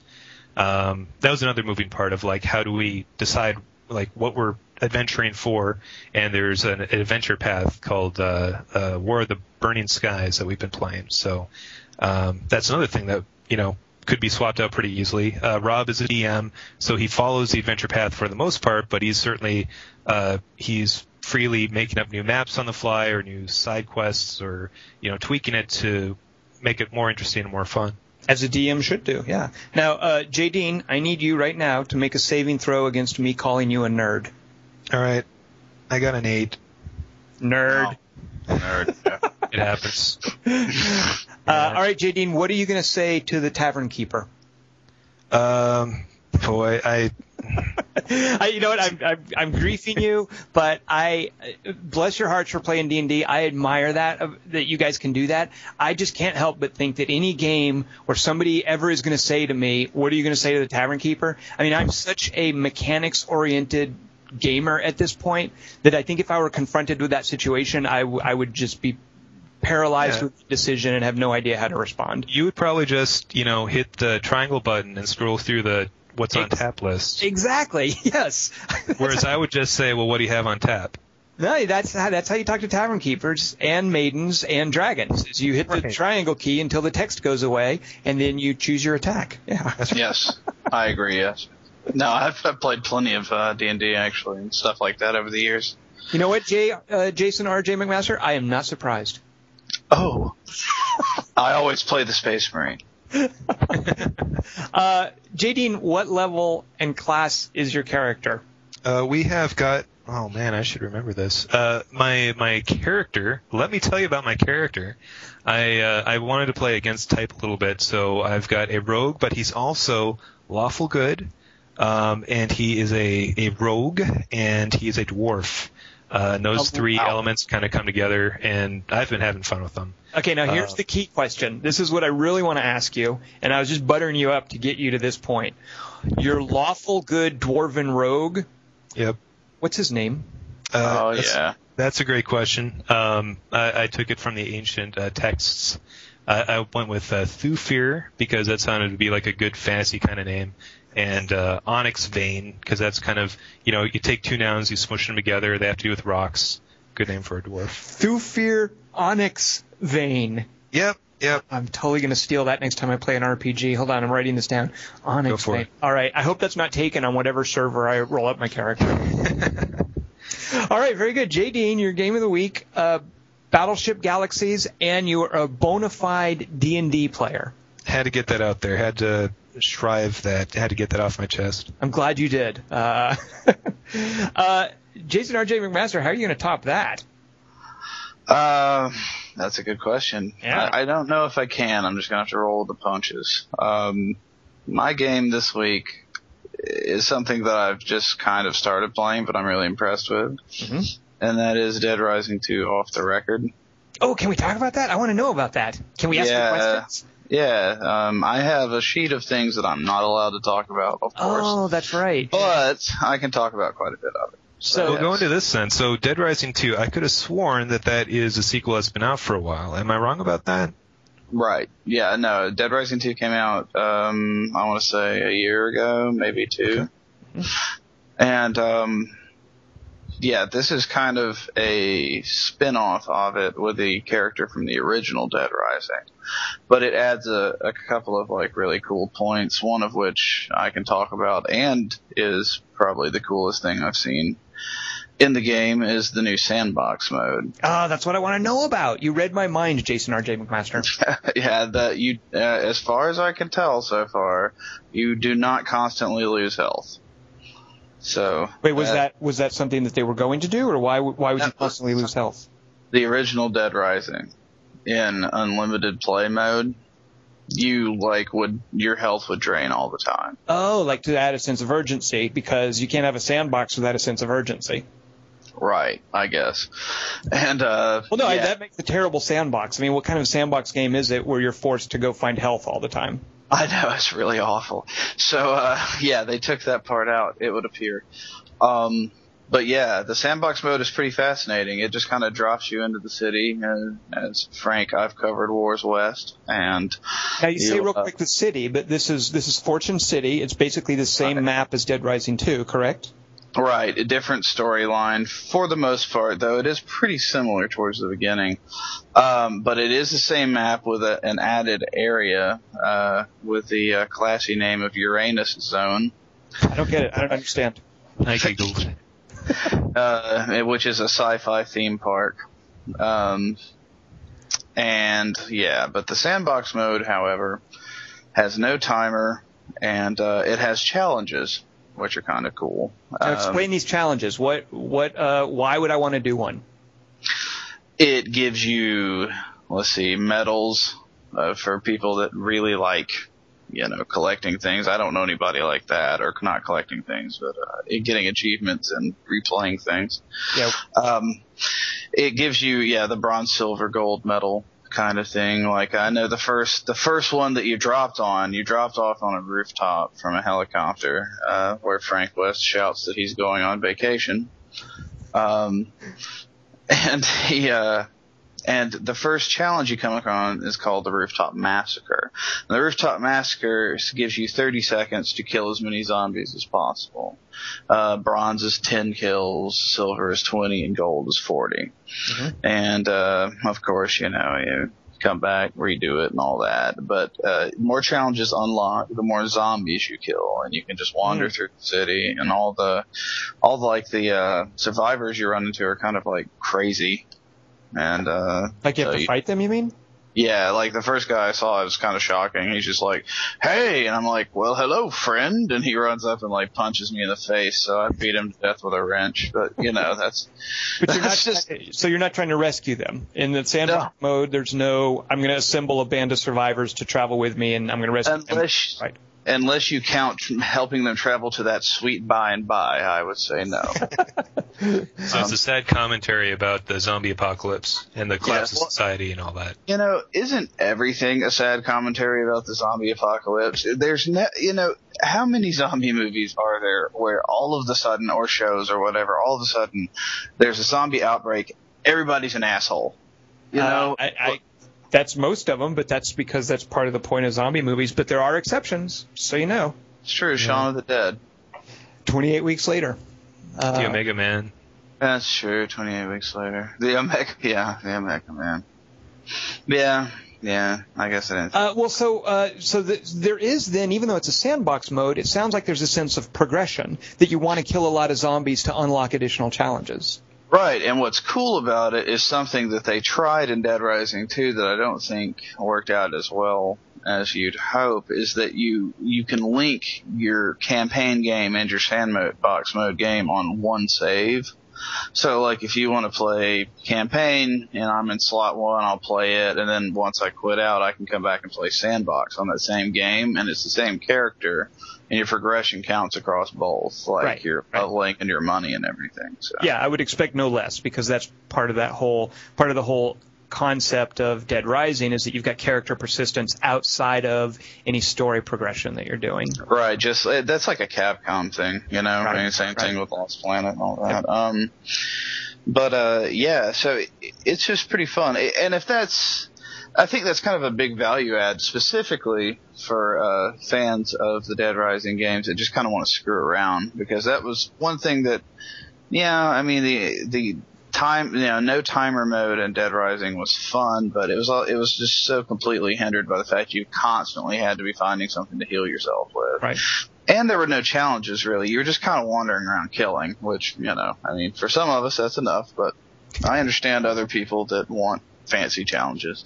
Um, but uh, it, it just I don't know. It gives you the the freedom to explore and do whatever you like, and that Now- that really appeals to me. Jason R.J. McMaster, of course, the you mentioned that this is the character from the first Dead Rising, Frank West. He has a very different profession than the character from the second Dead Rising, Chuck Green. Chuck, Yes. Chuck Green was just a douchebag motorcycle pilot. Uh, Yeah. Frank West is a photographer, and this is now part of the game, correct? Yes, which is, Is that on the list of stuff you can talk about, can't talk about? I believe I can talk about that. Awesome. Uh, yeah, about there's the uh, photography. Yeah. Yeah, uh, the photography is very similar to the original game. You don't have, as far as I can tell so far, I haven't had to get any batteries or anything, but I could just be missing it. Um, you know, and it actually, in the campaign specifically, it's been playing a lot more of a part of the game than it was in the first one as well. Like, uh, you're actually doing some photojournalism work and not just like some jagoff like runs up and like challenges you to a photo contest in the middle of a zombie outbreak. You I know, remember that. Yeah. Uh, it's like what the hell? And then like yeah, you're being like attacked by zombies. He's like, catch a great shot of my pose. It's like you know, go to hell. You know, but um, it, it's uh, you know, it, it's set during the basically the same timeline as uh the Chuck Green stuff. Um. And yeah, the the photography is interesting, but it's it's just like the original uh, in a lot of ways. Uh, there's a lot of um, you know, you can share photos and stuff like that and all that jazz. But uh, oh, good. Can you uh, can you send some to my uh, Xbox Live account then? I look forward to seeing what kind of pictures you've taken. sure, well, I can send some to your partner net account. All right, when when the game goes live though, uh, Oh, I, sure, sure. I, want to see some of your handiwork. Uh, now, are your pictures rated by their erotic value, among other things? Oh yes, yes, absolutely. That's the best part. Yeah, the uh, God, I forgot about the erotics. Yeah. Now, do, you, do you feel a little uncomfortable, Jason R.J. McMaster, being uh, being congratulated basically for getting upskirt shots of zombies? Does that make you feel uncomfortable? No, it makes me feel like that might actually happen if there were a zombie outbreak. It's that like so many things. It's a sad commentary on humanity. That's what the zombie apocalypse is about. Is It looking- really Just is. breaks down propriety, personal boundaries. That's The whole- sad. I like Try- that. don't yeah the whole don't eat thy neighbor. That's all gone during a zombie Yeah. apocalypse. Pandemonium and upskirt shots are always the first things. I'm surprised that upskirt shots are actually something you, you're striving for. You know what? I forget exactly how it works, but but for, for serious, uh, JD, when you take a picture, you're basically just freezing a, you're, you're getting a screenshot of what you're looking at, uh, and then it'll, based on like the number of zombies in the shot or if somebody's being attacked, it'll give you a score based on categories like action or fear, and and one of the categories, if like there's zombie cleavage in it, uh, is definitely like how sexy the shot is supposed to be. It's a very, it's a, it's a very playful, tongue-in-cheek kind of innocent thing. Like I don't, uh, I, I don't. Uh, it, it's not like a gross leering thing. It's definitely played for for humorous value. Oh yeah, like you could get those shots in the first game by just like taking like you know down shirt shots uh, shots of like some of the like I don't know NPCs and stuff like that. It's, it's oh, you mean on, on actual people? I didn't even try that. J- J- yeah. Jason J- ARJ McMaster, I am ashamed of you that you actually know that. So what if I have mirrors on my shoes? How does it? So I know you've also been playing another zombie game lately. How does after having played Dead Island, how does Dead Rising hold up? Because I have to admit, I think you and I are both huge fans of the combat model in Dead Island. I'm a little worried. Can I go back to Dead Rising too? Uh, how It's does that just- feel? it's completely different. You know, it's it's it's very familiar. I'll say that. You know, it, certain games make you feel like you fall into certain ruts, and there's I certainly have a rut for Dead Rising. You know, the the whole. Oh man, I've got to go over to this store. I'm gonna have to run, jump kick, and swing weapons through uh, probably two, three hundred zombies. And sometimes it's gonna take some time, but at least I can put on some speedos and a crazy hat and a foam finger to keep me entertained. Uh, JD, without an Xbox 360, how are you meeting your zombie killing needs these days? Ooh, um, well, uh, yeah, just rewatch uh, Shaun of the Dead, uh, which is not very interactive, but I can pretend. Yeah, the gameplay in that in that one sucks. Yeah, it's all. Yoostar. Yoostar has a Shaun of the Dead scene in it. What's Yoostar? That's that weird, like, video camera thing that you put yourself in the movies. They're always, you know, at E3. Um, they, they, so it's like uh, like a karaoke booth except with video.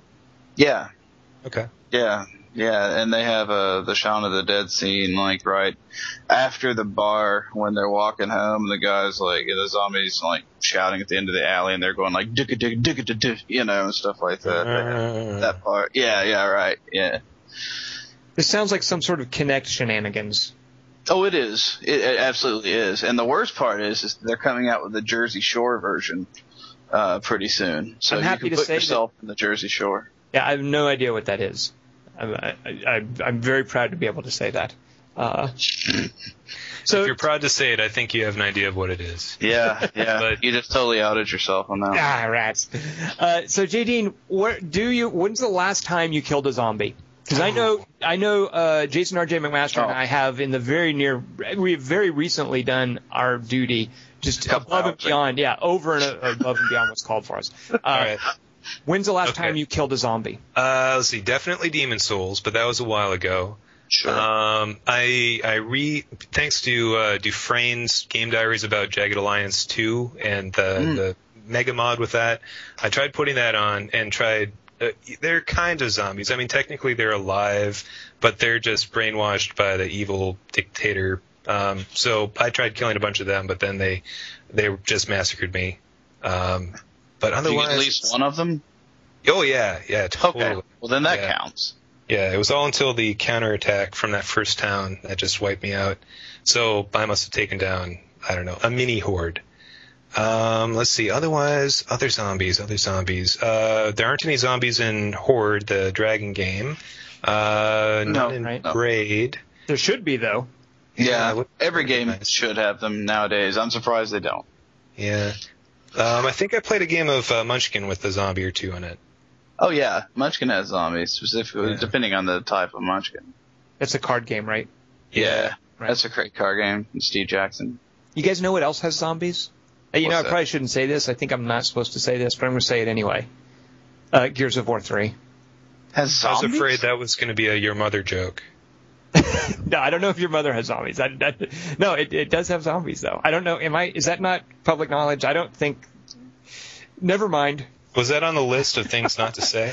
Uh, I Because you don't want to let the, the vast audience be spoiled by the existence of zombies in a, a military shoot 'em up. You know what? It wasn't. It, the the list was explaining how they're there. You're not supposed to say that, but I think it's. I yeah, there's zombies in freaking Gears of War three. But I don't mind that, by the way. I don't. I don't. I, I have no problem with that. When they showed up, I was hey, cool. I kind of like Gears, like maybe three percent better than I liked it before they showed up. So I'm all for that. But So yes, more zombies. yeah, there you go.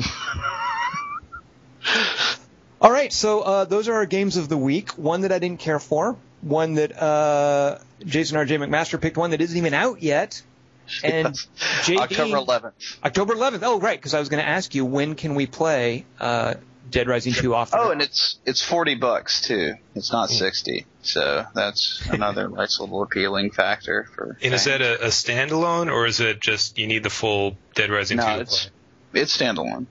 Okay. Does it at all interact with my character in Dead Rising 2? You know, I don't think so, but I I'm not terribly sure. Yeah, no, I, I don't know. Yeah. All right, all right. Well, we'll find out October 13th. Uh, And now I'm less confused because when you first said Dead Rising 2 off the record, I thought you meant, I'm going to tell you some things about Dead Rising 2, but don't tell anybody. I know. I- I've actually had that problem with a few people. It's like, oh, I've been playing Dead Rising 2 off the record. They're like, well, why? It's been out for quite some time now. It's like, oh, you got. Sneaky, very sneaky. Uh, all right, uh, Jason R.J. McMaster, what should we do for our podcast next week? Um, I think we should probably have a news of the week, a post of the week, and games of the week. I like it. I like it very I do much. too. I think that's a that's a lock. Now, here's a question, and JD, I'm going to need your help ruling on this. So we've decided you can't pick the same game of the week two weeks in a row. But for for instance, could I pick a game of the week that I didn't pick last week, but that I did pick the previous week? Hmm. Now that's a kind of moral and ethical conundrum, which is really between you and your God. I will pray on it. Very good. I, I think that if I, I that probably is acceptable if there's enough new things to talk about. You're not rehashing all the stuff you talked about for hours in the previous podcast. Well, I, mi- I might avail myself of this this potential loophole here because I'm still wanting to talk about Dead Island. Uh, I know that you, Jason R.J. McMaster, got really tired of the sewers. Uh, Yes. And I wanted to Well- take task on that because I kind of like, as far as sewers go, I think they did a great job, as good a job as they could, making them interesting and giving them distinct kinds of areas. I like the sewers in Dead Island. I don't think it's like specifically Dead Island sewers. I think it was just I'm tired of sewers. Um, I actually, you know, the problem I I like Dead Island quite a bit, but good God, Moresby just ground me down. Moresby uh, is not there to be your friend. Moresby No. is a cruel mistress. It is the unfriendliest area I've played the game in quite some time. Can I just tell you one of the things I like about Dead Island is it's not on this sort of linear progression of easy to cruel areas. Like the place you go after Moresby is really a breath of fresh air. You, Oh, like- it is. It really is. Yeah, I was like, oh my god, I thought it was going to get worse, and I've got some breathing room. Thank you, game. I Oh, did yeah, not no, think that- you were going to do this. I thought you were going to continue to beat me about the head and ears with the difficulty, and no. The last quarter of the game is super easy, comparable to the rest of it. I mean, I don't know if that was the intention, but man, when I got to the last quarter of that game, I was like, man, this is nothing. so, yeah. is, is your review posted? Can we talk about what you what you gave? Um, I think it's going up tomorrow. Um, and yeah, I mean, I gave it a positive uh, score. I believe I gave it a B. Wow, Um, that's harsh. Because that's like a 7.5 on the 7 to 9 scale. you know, I I just didn't feel right giving it like a A with the way my review went. I just kind of like because I like it a lot, but I also understand why people have problems with it. There's no Huh? doubt that. Well, I mean, out I of curiosity, so what, what problems did you have? Like, what, what did you feel were some of its drawbacks? You know what? Maybe we should save this for next week. sure. Yeah, either way. But anyway, so you'll have a review up on uh, on on GameShark, Shark, uh, yeah. and and you you hated it so much that you only gave it a B. You're saying? Right. Yes, I absolutely loathed it. you know, it's just God. The I know you didn't have any technical problems, but I mean, on the 360, I mean, I had so many weird issues. Oh, that's one of the things I was wondering because you know the the the build that was initially released for the PC had some serious problems, and I'm guessing because the build has to go to certification for the 360 so much earlier, I, I was wondering, man, this has got to be in awful shape on the 360. Uh, so there were some issues on the on the 360. Yeah, I would die, and I would uh, like one time. um you know, spoilers, I guess, uh, to an extent. Uh, in the first area, there are all those bunkers, you know, everywhere. Like, I died once and was teleported into one of those, but I hadn't discovered it yet and couldn't get out.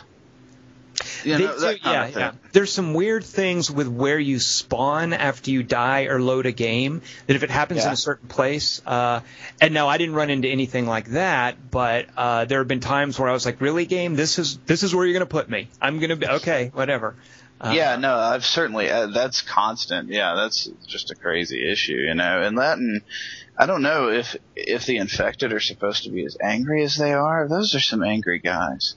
The infected, You would be too if you were infected with a zombie virus. because like, good God, uh, playing as Sam B, man, I got tore to pieces constantly by those guys. The infected are definitely, uh, yeah, they're they're sort of once you've been dealing with this sort of slow, relatively tame walkers, you learn to listen for those infected. Well, right. It's just that like you know, a couple of hits in that game just knocks you out. Yeah. And that's it does not take much. Um, but yeah, that just I ran into a few bugs, and I know that playing as Sam B had a much more positive experience for me in the game than my friends did playing as like you know the knife girl and his Purna and stuff. Because well, Sam B is a he's a little bit more suited towards survival. He's sturdier. Yeah, and you know his weapons don't immediately get destroyed, and he actually has weapons, like Now- like Purna. Purna, well, I, you know, I'm pretty flush with firearms at this point. Like, I, I was Oh, so sure. glad to find a place where you could actually buy ammo. Like, I think that's, you know, these are kind of, you know, let's let's table this till next week. Even Right. if it's maybe it will be my game of the week. Who, knows? Yeah, mine will probably be Gears Three, since that's what I'll be doing with every second after it comes out. I, I seriously cannot wait to hear what you think of Gears Three. I mean, I, I'm gonna, you are gonna be sort of my Gears Three Obi Wan, and I'll want to know what you what you think. of it. okay. Uh, Jay Dean, has anything that we've said about Dead Island make you think that you should be playing this game? Well, you've definitely convinced me to put it off a year or two until all the bugs are patched out. So thank you for that. Uh, as long as you play on the PC, you should be okay. All right. Uh, Yeah, I've heard the PCs. I mean, that's I would have liked to have played it there, but the 360 is Well, always so. Thing. Some folks have had problems with the, the PC version. I don't I don't want to minimize that, but it's it's been really stable for me. I've had no problems with the multiplayer, uh, and you know there are the the things that I run into like are there are some like maybe animation glitches you'll run into, or there's some weird things like with the interface for the weapons. Like I wouldn't call them Well, yeah, that's just crap. The weapon interface is pretty bizarre. It is bizarre, yeah, and it, I think there's a bit of a learning curve there. And there are times where I've been convinced that it ate one of my weapons and it was broken, but it just turns out that I unequipped it, or I threw it and didn't pick it up, or Ugh. it, yeah, the throwing. Ugh.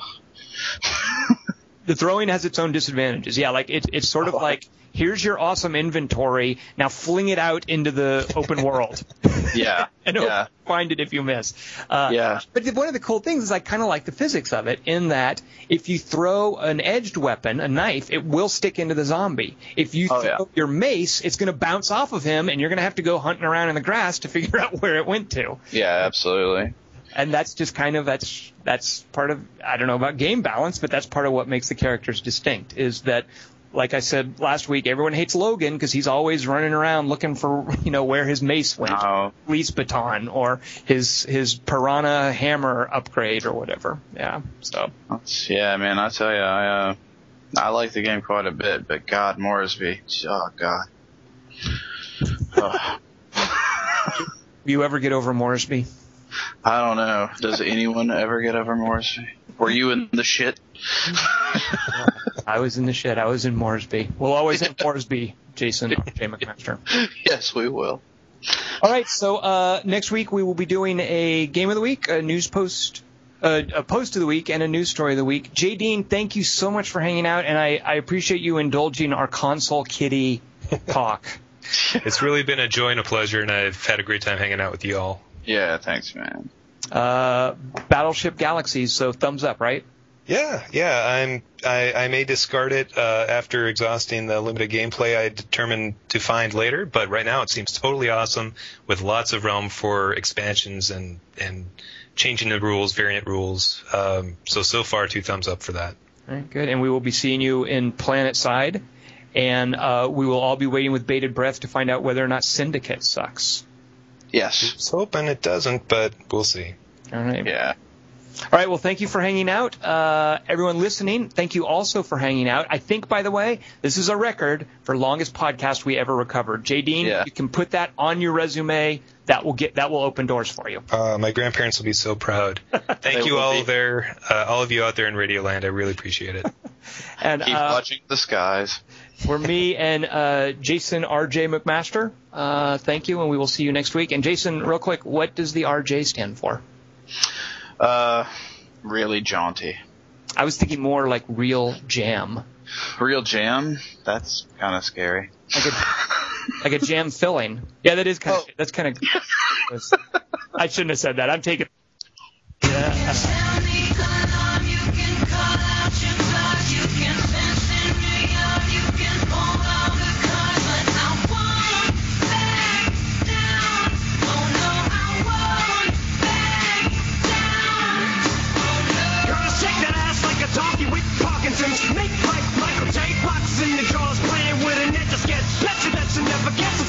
At your doors. People hit the floors. Yeah, tonight, ladies, you gon' get remorse. I'ma hit you bronze with Chris's force like you pissed him off. Talented with the motherfucker. You ain't got a lick in licks like I'm robbing liquor stores. Making. I feel bad. Eminem was just making fun of people with Parkinson's disease.